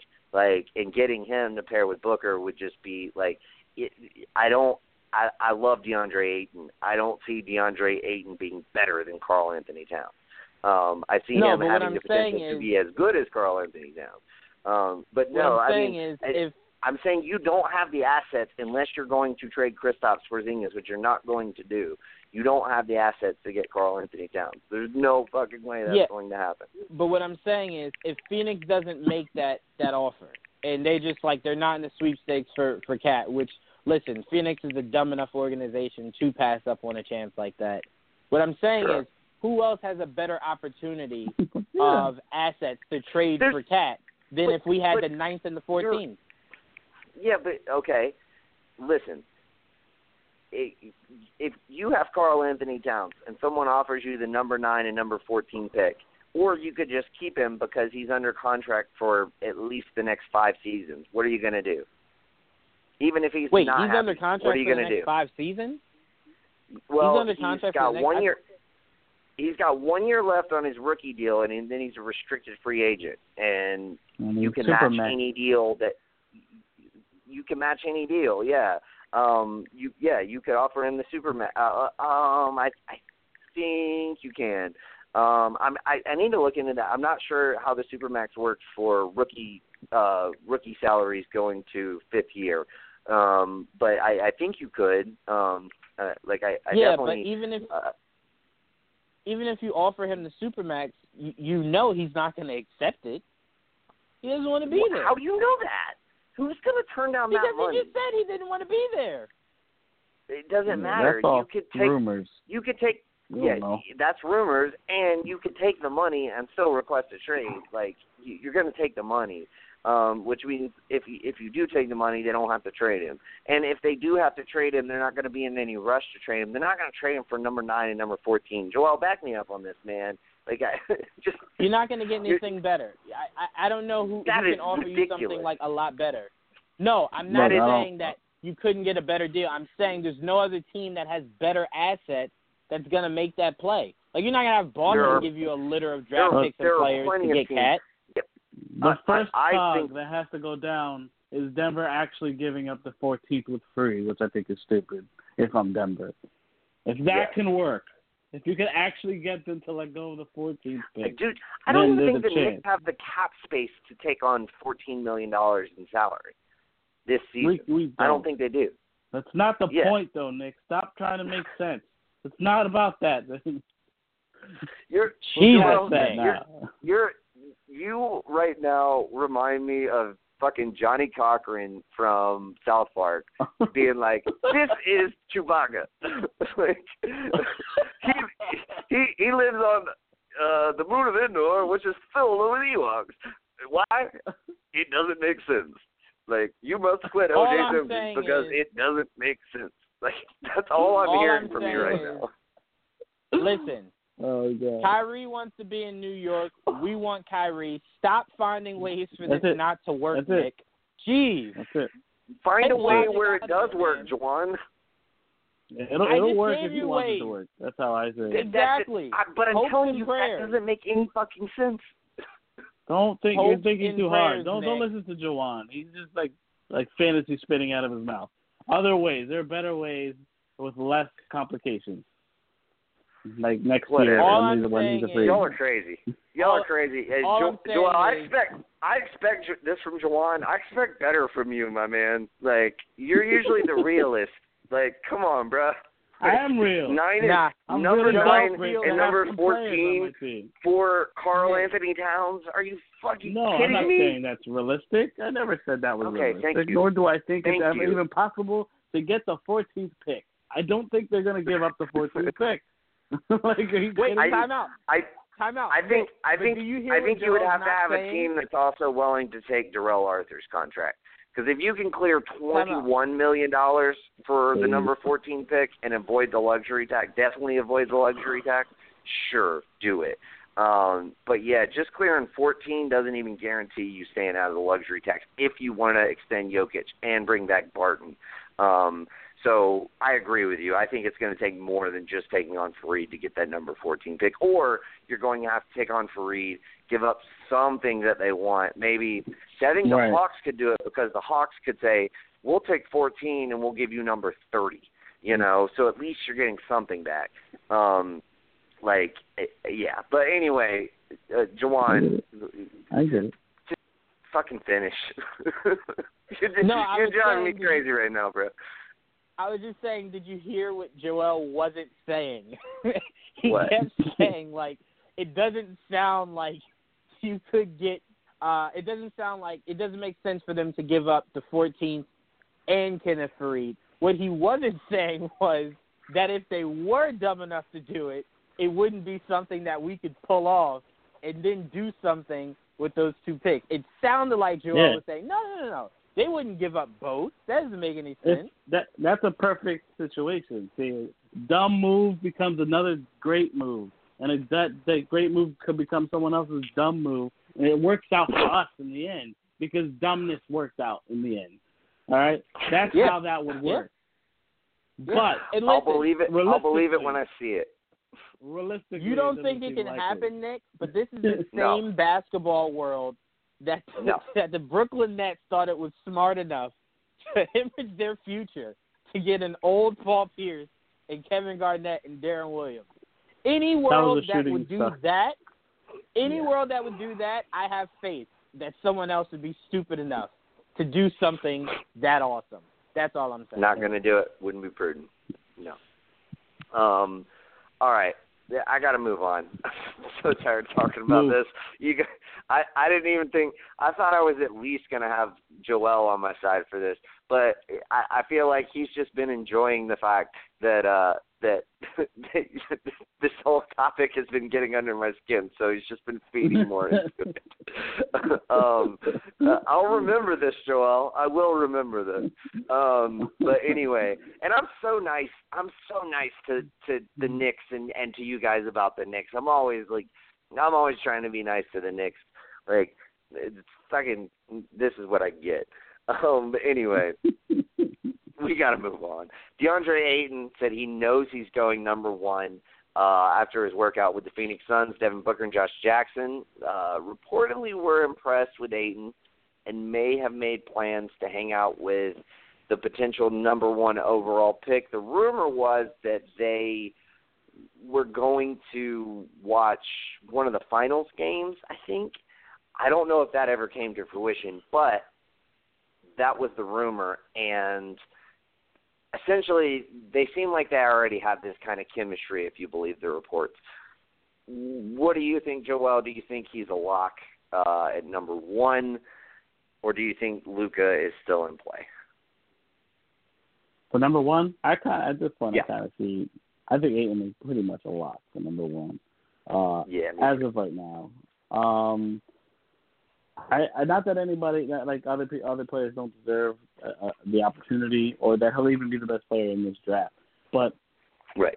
momentum, the, the momentum going into this draft, he is clearly at the top. And if anything, Luka kind of has fallen a little bit uh, in terms Yeah. of momentum, which may work out to your benefit uh, or not, because they may even pass him. That's how much this momentum has fallen backwards for Luka. But I um, I read something today um, from Travis Schlenk. Uh, I don't think I, I I think Schlenk Schlenk thinks the Kings will take him. Um, essentially, Okay. what he said was I wouldn't be there are four or five guys on our radar, one of which we think is going to be gone by the time you know he gets to us, whether it be number one or number two. Now that could be Ayton, that could be Doncic.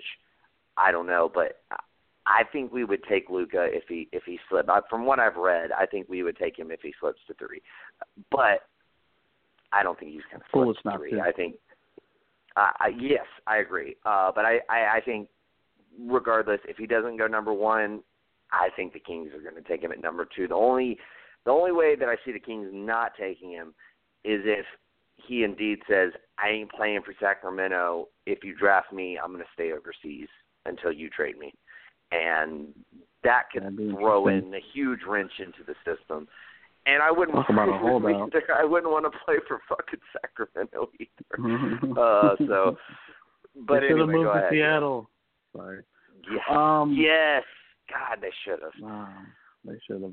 I was disappointed. Um, well, yeah, I- like I said, the- Ayton right now is uh, my number one. Uh, my projected number one. Um, I truly believe uh, Luka will probably go top three. I'm not 100 percent certain.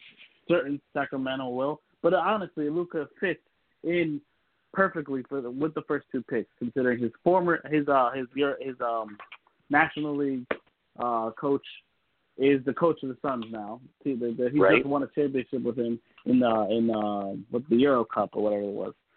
And Right. um in Sacramento he has a kinship with Vlade and the whole uh Slo- Yeah, and that, I've- uh, I've heard- Slovenian connection. I've heard he's he's tight with Bogdan Bogdanovich too. So Okay, there you I don't know how true well, that is, there- but I, I've heard that. That makes sense because they they're same circles and stuff like that. So if he's close with with Right. Bogan and and of course the GM or the was the president is is Vlade the president? Uh, yeah, president of basketball operations. Yeah, I mean he. It, I don't think he slips uh, past one or two. Uh, I, but at this point, I'm thinking DeAndre uh, Ayton will be uh, will be number one, and I think Luka will end up being number two. And unfortunately for you, and I don't know yet three. I'm still. I like what I've seen out of Marvin Bagley and all that, but we'll see. No. I like what I've seen out of No. Jaren Jackson. I do. I Yes. like. I like. I like what I've seen out of Bagley. I like, I like what I've seen out of Jackson. Uh, I'm warming that. up to old Mo Bamba. Mobile was good too. I like Mobile. There's a lot of guys I Yeah. like. I mean, I've liked what I've seen out of a lot of guys. Some guys don't have uh, the the range I, I'm looking for, but uh, it's not a bad thing necessarily. So personally, I think DeAndre is going to be one. So that's that's why I stand with it. I agree. I think the, the biggest thing for me is Luka Doncic just does too many things that Devin Booker already does for your team, and we've seen those teams with the Well, dynamic sort backcourt just not not be ultimately that doesn't provide you with the success that you want. You have Right. a dynamic guard. You have a guy who has a lot of potential to be a defensive anchor on the wing in in Jackson and Josh Jackson. You have Mhm. a guy who has still, you know, he's been slow to develop, but we all thought he would be. Um, Dragan Bender, who could be a reasonably good role starting role player as a stretch four. You do need a point guard and you do need a center, but I think you need a center more than you need a point guard. And you're not going to get. You could get a, a, a guy who could be a starting point guard at 16. You're not going to get a guy who could be maybe Mitchell Robinson, but there's just way too many question marks with Mitchell Robinson. Like, just I think you take DeAndre Ayton. You you look at pairing Booker, Jackson, and Ayton. That's so good. That's such a good foundation for your team. And I, yeah, Yeah, I was I, I that guy too. yeah, yeah, exactly. Um, based in Tucson, which is I, I don't know, I think maybe hour and a half, two hours away from Phoenix. Like, yeah. So I mean, he's he's there. He's he's all about it. So I I think a lot of people rush to judgment with essentially the the Suns hiring uh Doncic's coach uh from EuroCup. I believe I said even at the time uh, and maybe it was because maybe it was more wishful thinking than anything else. But I did say they made that hire before they knew they were getting the number one overall pick. So I didn't think it really meant any as much as people made it out to be, as far as Doncic was a lock for them. Uh, I, I I just didn't really buy into that. I think they just liked that coach, um, and it was kind of coincidental.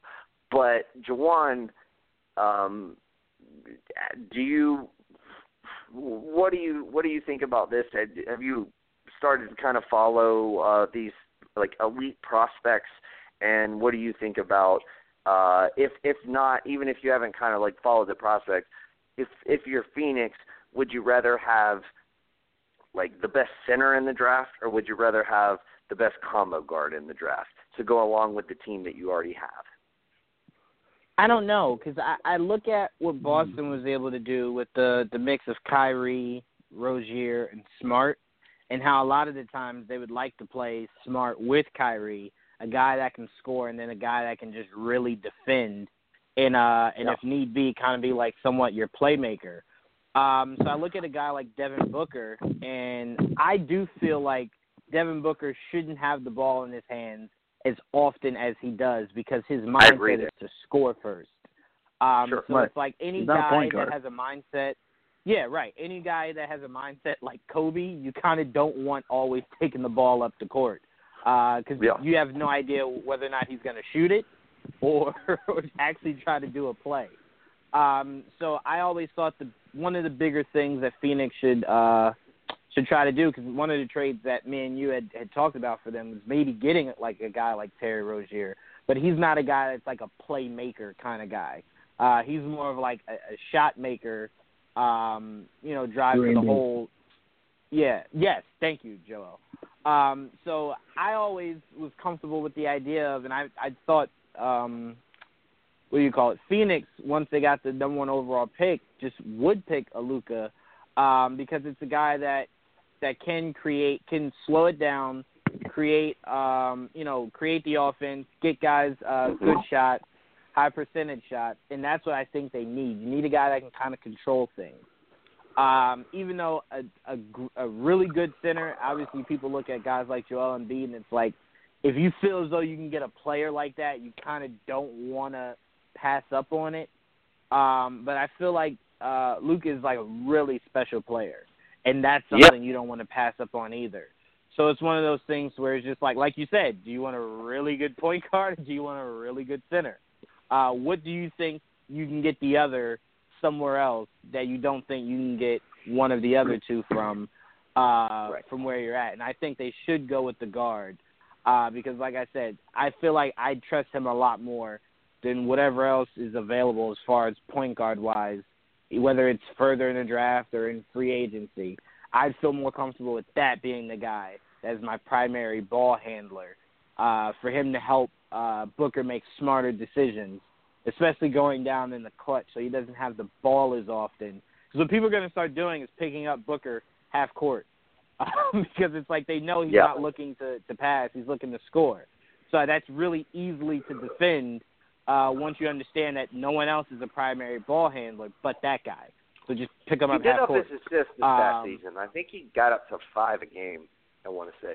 Yeah, no, So- by by no means, and and that's the same pretty thing. I'd say for Jordan and Kobe. They weren't bad. It wasn't that they never passed. It's just that was never their first idea. Like that was Very the true. second option was to pass. Yes.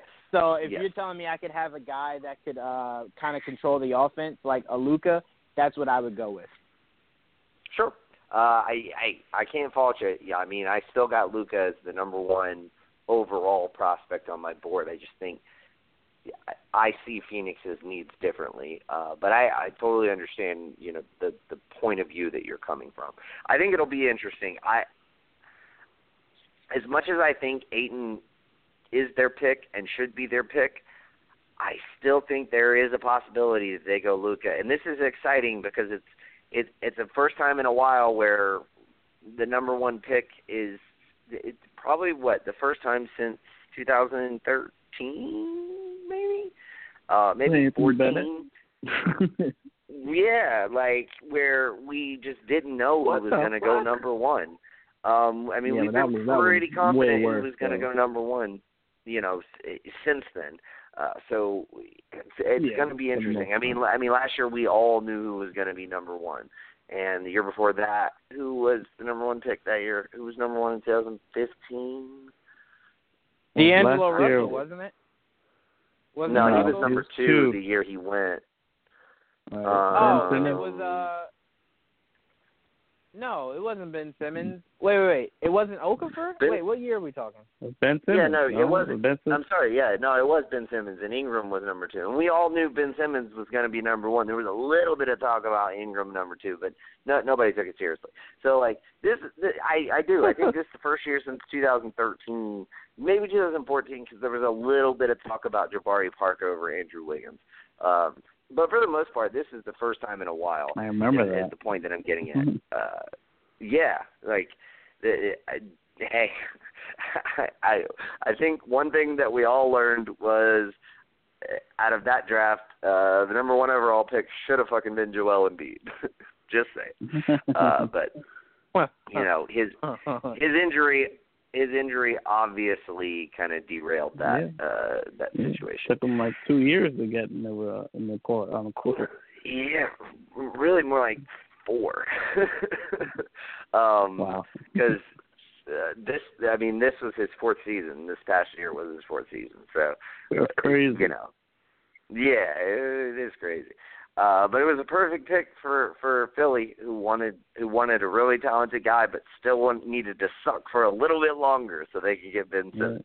it Uh, was so- the perfect pick. there you go.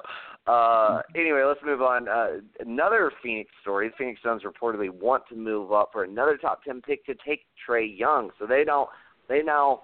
It, it's funny because it was mentioned. That makes it no was mentioned, well, it's funny because it was mentioned maybe two months. No, not not that long ago. I don't know. Maybe maybe a month ago, uh, or three weeks, something like that. That they were potentially looking at offering Clint Capela a max contract, and that's when everybody was like, "Oh, they're definitely taking, they're definitely taking Luka because if they're going to offer him." So I think this almost kind of points uh, in the opposite direction. If if they're possibly exploring the option of trading up for Trae Young, maybe that's pointing more towards Ayton. Uh, but, but obviously, these are all just reports and draft reports. People leak things. People, you know, it it it it's there's a lot of things going on that you, you know are intentional misinformation. However, we still have to cover. it. Uh, uh, I don't think. Uh, apparently, what they're thinking is Marquese Chriss and number 16 to move up to to take Trae Young if Trae Young falls far enough to where that would be a possibility. I would not if if I was able to draft Trae Young, there's no way that I'm giving up Trae Young for Marquese Chriss and number 16. I'm just not doing it. Now, if you throw in Miami's unprotected 2021 pick and maybe Milwaukee's pick, yes, now you pique my interest. Like now you're making me an offer I can't refuse. So I do think it's a possibility that Phoenix can do it, but does Phoenix want to give up that much to get a guy like Trae Young when you already got uh, a guy like Devin Booker who I don't I don't want to call him a defensive liability, but he's not known for his defense. Trae Young also not known for his defense. But if you could get Trae Young and DeAndre Ayton to pair with Devin Booker, Josh Jackson, and Dragan Bender, yeah, it would be exciting. Uh, what do you guys think about this? Do you think it makes sense to you for Phoenix, and do you think that they would be willing to part with the pieces necessary to pull it off, Joel? I don't know. I, I don't. I don't know. I, I don't see how he complements them. Yeah, because uh, look, I know Trae Young's a good passer. I mean, he was. I think he led the college in in assists. I and believe he did. I believe he did Yes. both assists and scoring. Um, so I'm not saying he's not a good playmaker, and uh, playing next to Devin Booker would definitely take pressure off because they got to defend Devin Booker, and then at some point you do got to defend Trae Young. So they're going to be that would be kind of a scary backcourt. I mean, now I guess now I'm I'm reconsidering, but um, defensively is, will be the issue, and down. I mean, you're going to have to defend if you plan on going far in the playoffs. I mean, that's just that's what it comes down to. If you want extensive minutes and you want to actually be serious, you got to defend. In the, you need at least one or one good defender in the backcourt. And I'm just not right, and Ayton sold. and Ayton and Ayton's not known as a good defender. Like that's not one of his Right. strong suits. So right. you, you're now Awareness drafting right. So you're I mean essentially you're relying on Josh Jackson to do all of your defending. Uh so that that would be a little scary. Exactly, and that's why I would probably. I don't know. I mean, if you could do it, fucking do it. I mean, that's not bad to have really high. I mean, those are real two really good players to have, and you really know, like coming if you come out of it with Trae Young and, and Ayton, it's not a bad thing. But uh, I'd probably look towards. I would probably. I probably probably lean more towards Collin Sexton, honestly. But that's just that's just me. If they could get their hands on him, I don't know. I don't know. I, I would have to reconsider. Yeah, it would. It would cost you less. Like that's the biggest thing Yeah. to me is like you could pull it off for less. Um, if I'm the Hawks at number three, I'm I, I would I would consider giving up three for like sixteen, two future first in the Milwaukee and Miami pick, and a player. I, I don't really want Marquese Chriss because we got John Collins. Um, but Yeah. you know, maybe like a maybe like a T.J. Warren, and they take back Bazemore. like there, that that's the trade I want. Like the if, if you want number three, that's what it's going to cost you. Um, think but, what uh, Elfrid Payton's a restricted free agent or something. Yeah, yeah. So they could re-sign him. Uh, I mean, that's that's certainly a possibility. They didn't give up much to get him, so I I don't I don't think they would have any problem in letting him walk. But Right. you know, if they don't get a point guard who they really like, I could see them re-signing him. And, and keep in mind, they still have Brandon Knight. He was hurt all season, but um, he's on that Oh roster. yeah. Completely So- forgot about Brandon Knight. Not surprising. Uh, well, he was hurt all last season, and he hasn't been significant in like three seasons. So not not Just surprising about. that you forgot Jesus about him. Christ, Brandon Knight. But yeah, uh, but uh, Jawan, what are your thoughts on? Uh, I mean, same question really. Phoenix moving up for for Trey Young. Does it make sense for Phoenix? And do you think they'd be willing to part with the assets it would take? I think they'd be willing to part with the assets that it would take for them to do that because I think we all agree um, that is the one organization that you wouldn't put anything past, um, Yes. whether that's good or bad. Uh, just wouldn't put anything past them. But I, I don't know. I to me, I don't like both of my guards to be aggressive scoring wise. I'd like for one Right. of them to just be a legit playmaker. You look at guys like John Wall who You wanna to pair- convert himself. Go ahead. I'm sorry. You want? I was just gonna say, you, you, you if you have a Steph Curry, you want to pair him with a Klay Thompson. I think Steph Curry Right. owes so much of his success to playing alongside Klay Thompson. Um, not that Steph Curry isn't amazing, but part of what makes that team amazing is the fact that you have Steph and Klay. Klay can That would- defend. He doesn't need the ball to be successful, and he is a great spot up shooter. Like that is who you want next to Trae Young. That is not Devin Booker. Uh, he's Right. not Trae Young and Devin Booker would be a poor man's version of that that quote. poor man's Splash. Right. Right. Exactly. You know, they would they would maybe have the potential to to surpass like Damian Lillard and CJ McCollum, but we saw, you know, where where they got when they had to go up against Rondo and Jrue Holiday defending them. So, you know, and the fact that they couldn't defend them on the other side. So, you know, but anyway, I'm sorry, Jawan, go ahead. No, I was just gonna say I, I I've never liked the idea of having two aggressive scoring guards, both at point and shooting guard. I've just never been a fan of it. Uh, I mean, we saw what John Wall had to turn himself into just to make things work with Bradley Beal. Because let's not Sure. forget, Wall came into the NBA just looking to score, only looking to score Right. any way he could.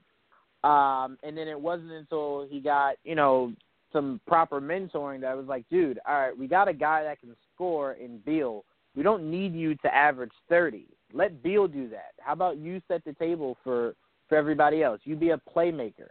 You be a facilitator. Um, and John Wall's kind of gotten more comfortable, you know, getting his assist up, uh, just kind of overall point guard rather than just having to just drop 30 a night. Um, and I prefer that for my point guard, someone who who can score but is willing to be a playmaker. And as Joel said, Trae Young, you know, did uh, I think you said led in in an assist, Joel. Yeah, he Um, did.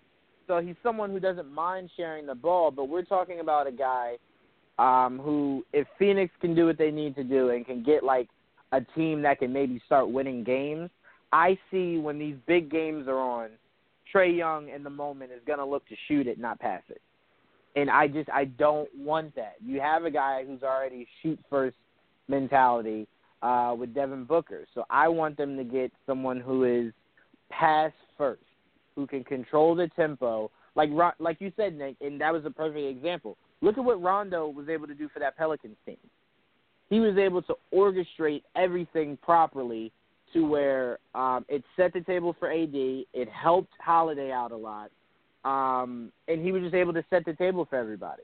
that is Right. just what you would prefer. That's the point guard you prefer for a team who has a shooting guard like Holiday and has a a, a, a force of nature like um Anthony Davis.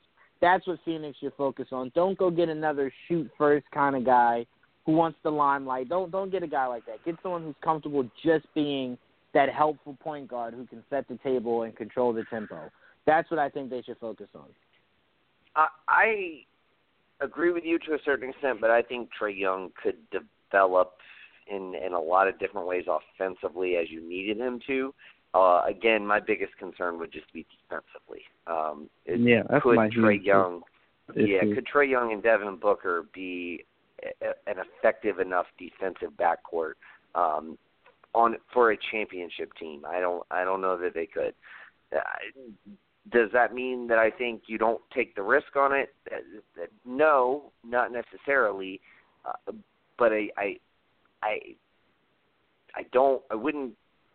I would be concerned about giving away too much in order to make that happen. So that that Okay. that I- would be my thing. Can I can I say something really Real quick. Uh, I look Yeah. at Devin Booker and I see him the same way I saw Kyrie, someone who doesn't really play that much defense and is only looking to score. But under the right coaching, we saw what Kyrie was able to just he was able to uh, buy in more on team value Sure. and defense. And I think Booker Yeah. under the proper tutelage could be the same thing. Yeah, I mean he's he's got the athleticism. He I mean he certainly has that. Uh so, you know, and I think he's smart enough. So I I don't disagree with you there. Uh let's let's try to squeeze in one more topic, but before we do that, DeAndre Jordan reportedly wants to join the Houston Rockets. They got Clint Capela. They don't want you, bro. All right, moving on. The Detroit Pistons have hired Dwane That's simple, Casey. honestly. Yeah, it really is. Like, I mean, that's that's why it was the last topic, but I just wanted to squeeze that in before we moved on um, to our last topic. The Pistons have hired Dwane Casey as their new head coach. What do you guys think about this hire? Uh, did do you, would you have preferred to see the Pistons maybe tried to make a little more splashy hire as far as risk uh, plus reward, or do you like the fact that they're they're bringing in you know a guy who might win coach of the year and one coach of the year of his peers. Um, and, you know, I got a lot of praise this year for the Raptors despite being fired. Uh, Joel. I love this for them. Uh, like you just said, he got Coach of the Year. Uh, he was voted in from his peers.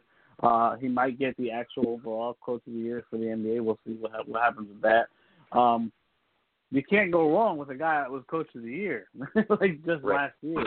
Uh, did a great job with their bench. Uh, he did a great job until it came down to the crunch time, man. But hopefully the Pistons are not as afraid of LeBron, uh, of LeBron as the Raptors. But maybe LeBron won't even be an issue in the East next year, so it won't even fucking matter. So this is probably perfect for Detroit. You know, uh, they got a really good coach. Yeah, I mean, I, I, I kind of ultimately agree with you. I mean, I think Dwane Casey was kind of the the most surefire coach on the market, like the guy who you could make the hire and you know he's going to come in and do a good job. He may not be the best pick, uh, but he's going to be a very, very good pick. And I Right. think that's what Detroit needs at this point. They need some stability and somebody who's going to be a really good coach. And you're going to Yeah. get that out of Dwane Casey. He, he's going to get a lot out of Andre Drummond. He's going to get a lot out of Blake Griffin. And I think he's going to possibly get a, a, you know a lot out of these um you know their their two and their three roles uh whether it be like Luke Kennard and Langston Galloway or um Reggie Bullock or Stanley Johnson like you got to figure out who you know who's going to work for you in those roles and I think he's going to do a good job I never really agreed with them firing Stan Van Gundy uh, from the coaching uh, job. I, I really think Stan Van Gundy is a really good coach. I don't think Dwane Casey improves your coaching. I definitely think they should have moved on from Stan Van Gundy as being their GM. Uh, that Blake Griffin trade just never was a good idea. But I mean, I, I I would have done it had I not had to give up the the first round pick. Put it that way. Um, but other than that, n- no, I would not have given up the first round pick to make that trade. But Juwan, what are your thoughts on the Pistons hiring Dwane Casey? I really liked it, um, and I think, like you said, he can get a lot out of Blake and Andre Drummond. But also, I do want to see Blake and Andre Drummond for a full season's length. Yeah, step up too. and step up and fully like showcase, uh, you know, that they are still, you know, two of the the better players for their positions in the league. Um, because I feel And like we could name five young. centers. Yeah, we could Huh? name like five centers before Andre Drummond, uh, and that's a shame because that's a guy that could be thirty and ten a night. Uh, He has that. He had a great year last year. So- too. or and he did have a great year. No, I think Andre Drummond could get thirty and ten. No, Mm, no, no. Thirty, I don't thirty's a lot. Um, but I, I 30 really, I really 30 think, points? 30 fucking He points? can't even. He can't shoot Yeah. free throws. He can barely shoot at all. No, but he, that he man did improve all right, his anyway. free throws, and he is expanding his range. But 30, 30 points is just fucking ridiculous. Like, and, like Anyway. nobody averages thirty points a game, dude. Like that's that's a that's a crazy that's a Michael Jordan stat. Like that's people don't That's do a that. Shaq stat too.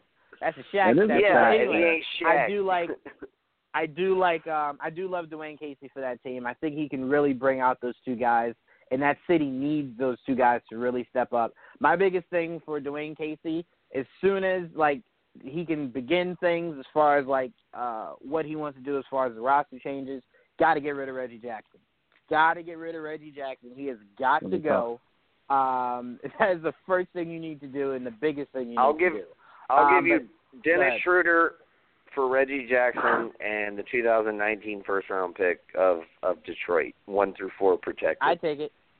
I take it. I take it. I take it. to To get out of Reggie Jackson, for Brandon Knight. to get out of Straight Reggie. Jackson, I would take it.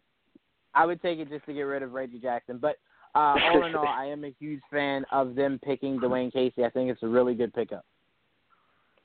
Yeah, I mean, I I think we're all on the same page. I mean, I I I agree. Uh he's he's just a proven coach and getting a proven coach for a, a, a team yeah, I mean, you're not a rebuilding team, you know. You're you're essentially trying to I, I go out and and and make make a solid playoff run. So you bring in a guy who's who's comfortable in that sort of position and yeah, I I like it. I like it a lot. Um, but I, that's going to wrap it up for us. Uh, sorry, what's up, Joel? No, I said I like it as well. Yeah, I think, I, like I said, I think we all do. I mean, it's just it's it's, it's a smart it's a smart hire. Um, like no reason to get uh, too out there, too crazy, too risky. Um, you know, like I said, you, I mean, you you're you're hoping that this team is a playoff team, and you don't want to hire a risky coach for a team like that. Like you've already, your bet has already been made. Whether you wanted it to be made the way it was or not, it has been made. So you have to roll with what you got, and what you got is a team that should be a six or seven seed, or you know maybe even a little higher if you overachieve. So yeah, you want to get a guy who's going to be able to have the experience of coaching a team like that and and you know you're obviously getting that in a guy like Dwane Casey. So yeah, good on him. I I, I like it. Uh, we all like it. It's a it's a it's a good move for the Pistons. Uh, but that's going to wrap it up for us tonight. Uh, we missed out on one topic. Uh, Trevor Ariza potentially joining uh, the Warriors. Um, I, I'll just go out and and say uh, that uh, I really, really fucking hope that doesn't happen. I'm tired of seeing th- those type of situations happen. I, I don't want to see it. Um, but uh, but anyway, guys, thank you uh, for joining me tonight. Uh, it was a really fun show. It fucking flew by. I can't believe we're already done with this show. Uh, this these were these are really fun topics to discuss, and the time just just shot by really quickly. Um, we're on a long hiatus. We're not going to be back until next Monday. Um, we're going to have a, I'm sure, a lot of news to break down, um, and we will we will have our draft special um, uh, again this year. Uh, I think Joel's going to run it this year. Um, Yeah. And uh, yeah, and uh, I think you know I, I'll be involved. Luke will be involved. I think we'll get Ricky back on. Um, so you know, please, please tune in for that. It's going to be a good time. Uh, but we will see you next Monday with all the latest stories and everything that's going on. Uh, but until then, enjoy your week and peace. Peace.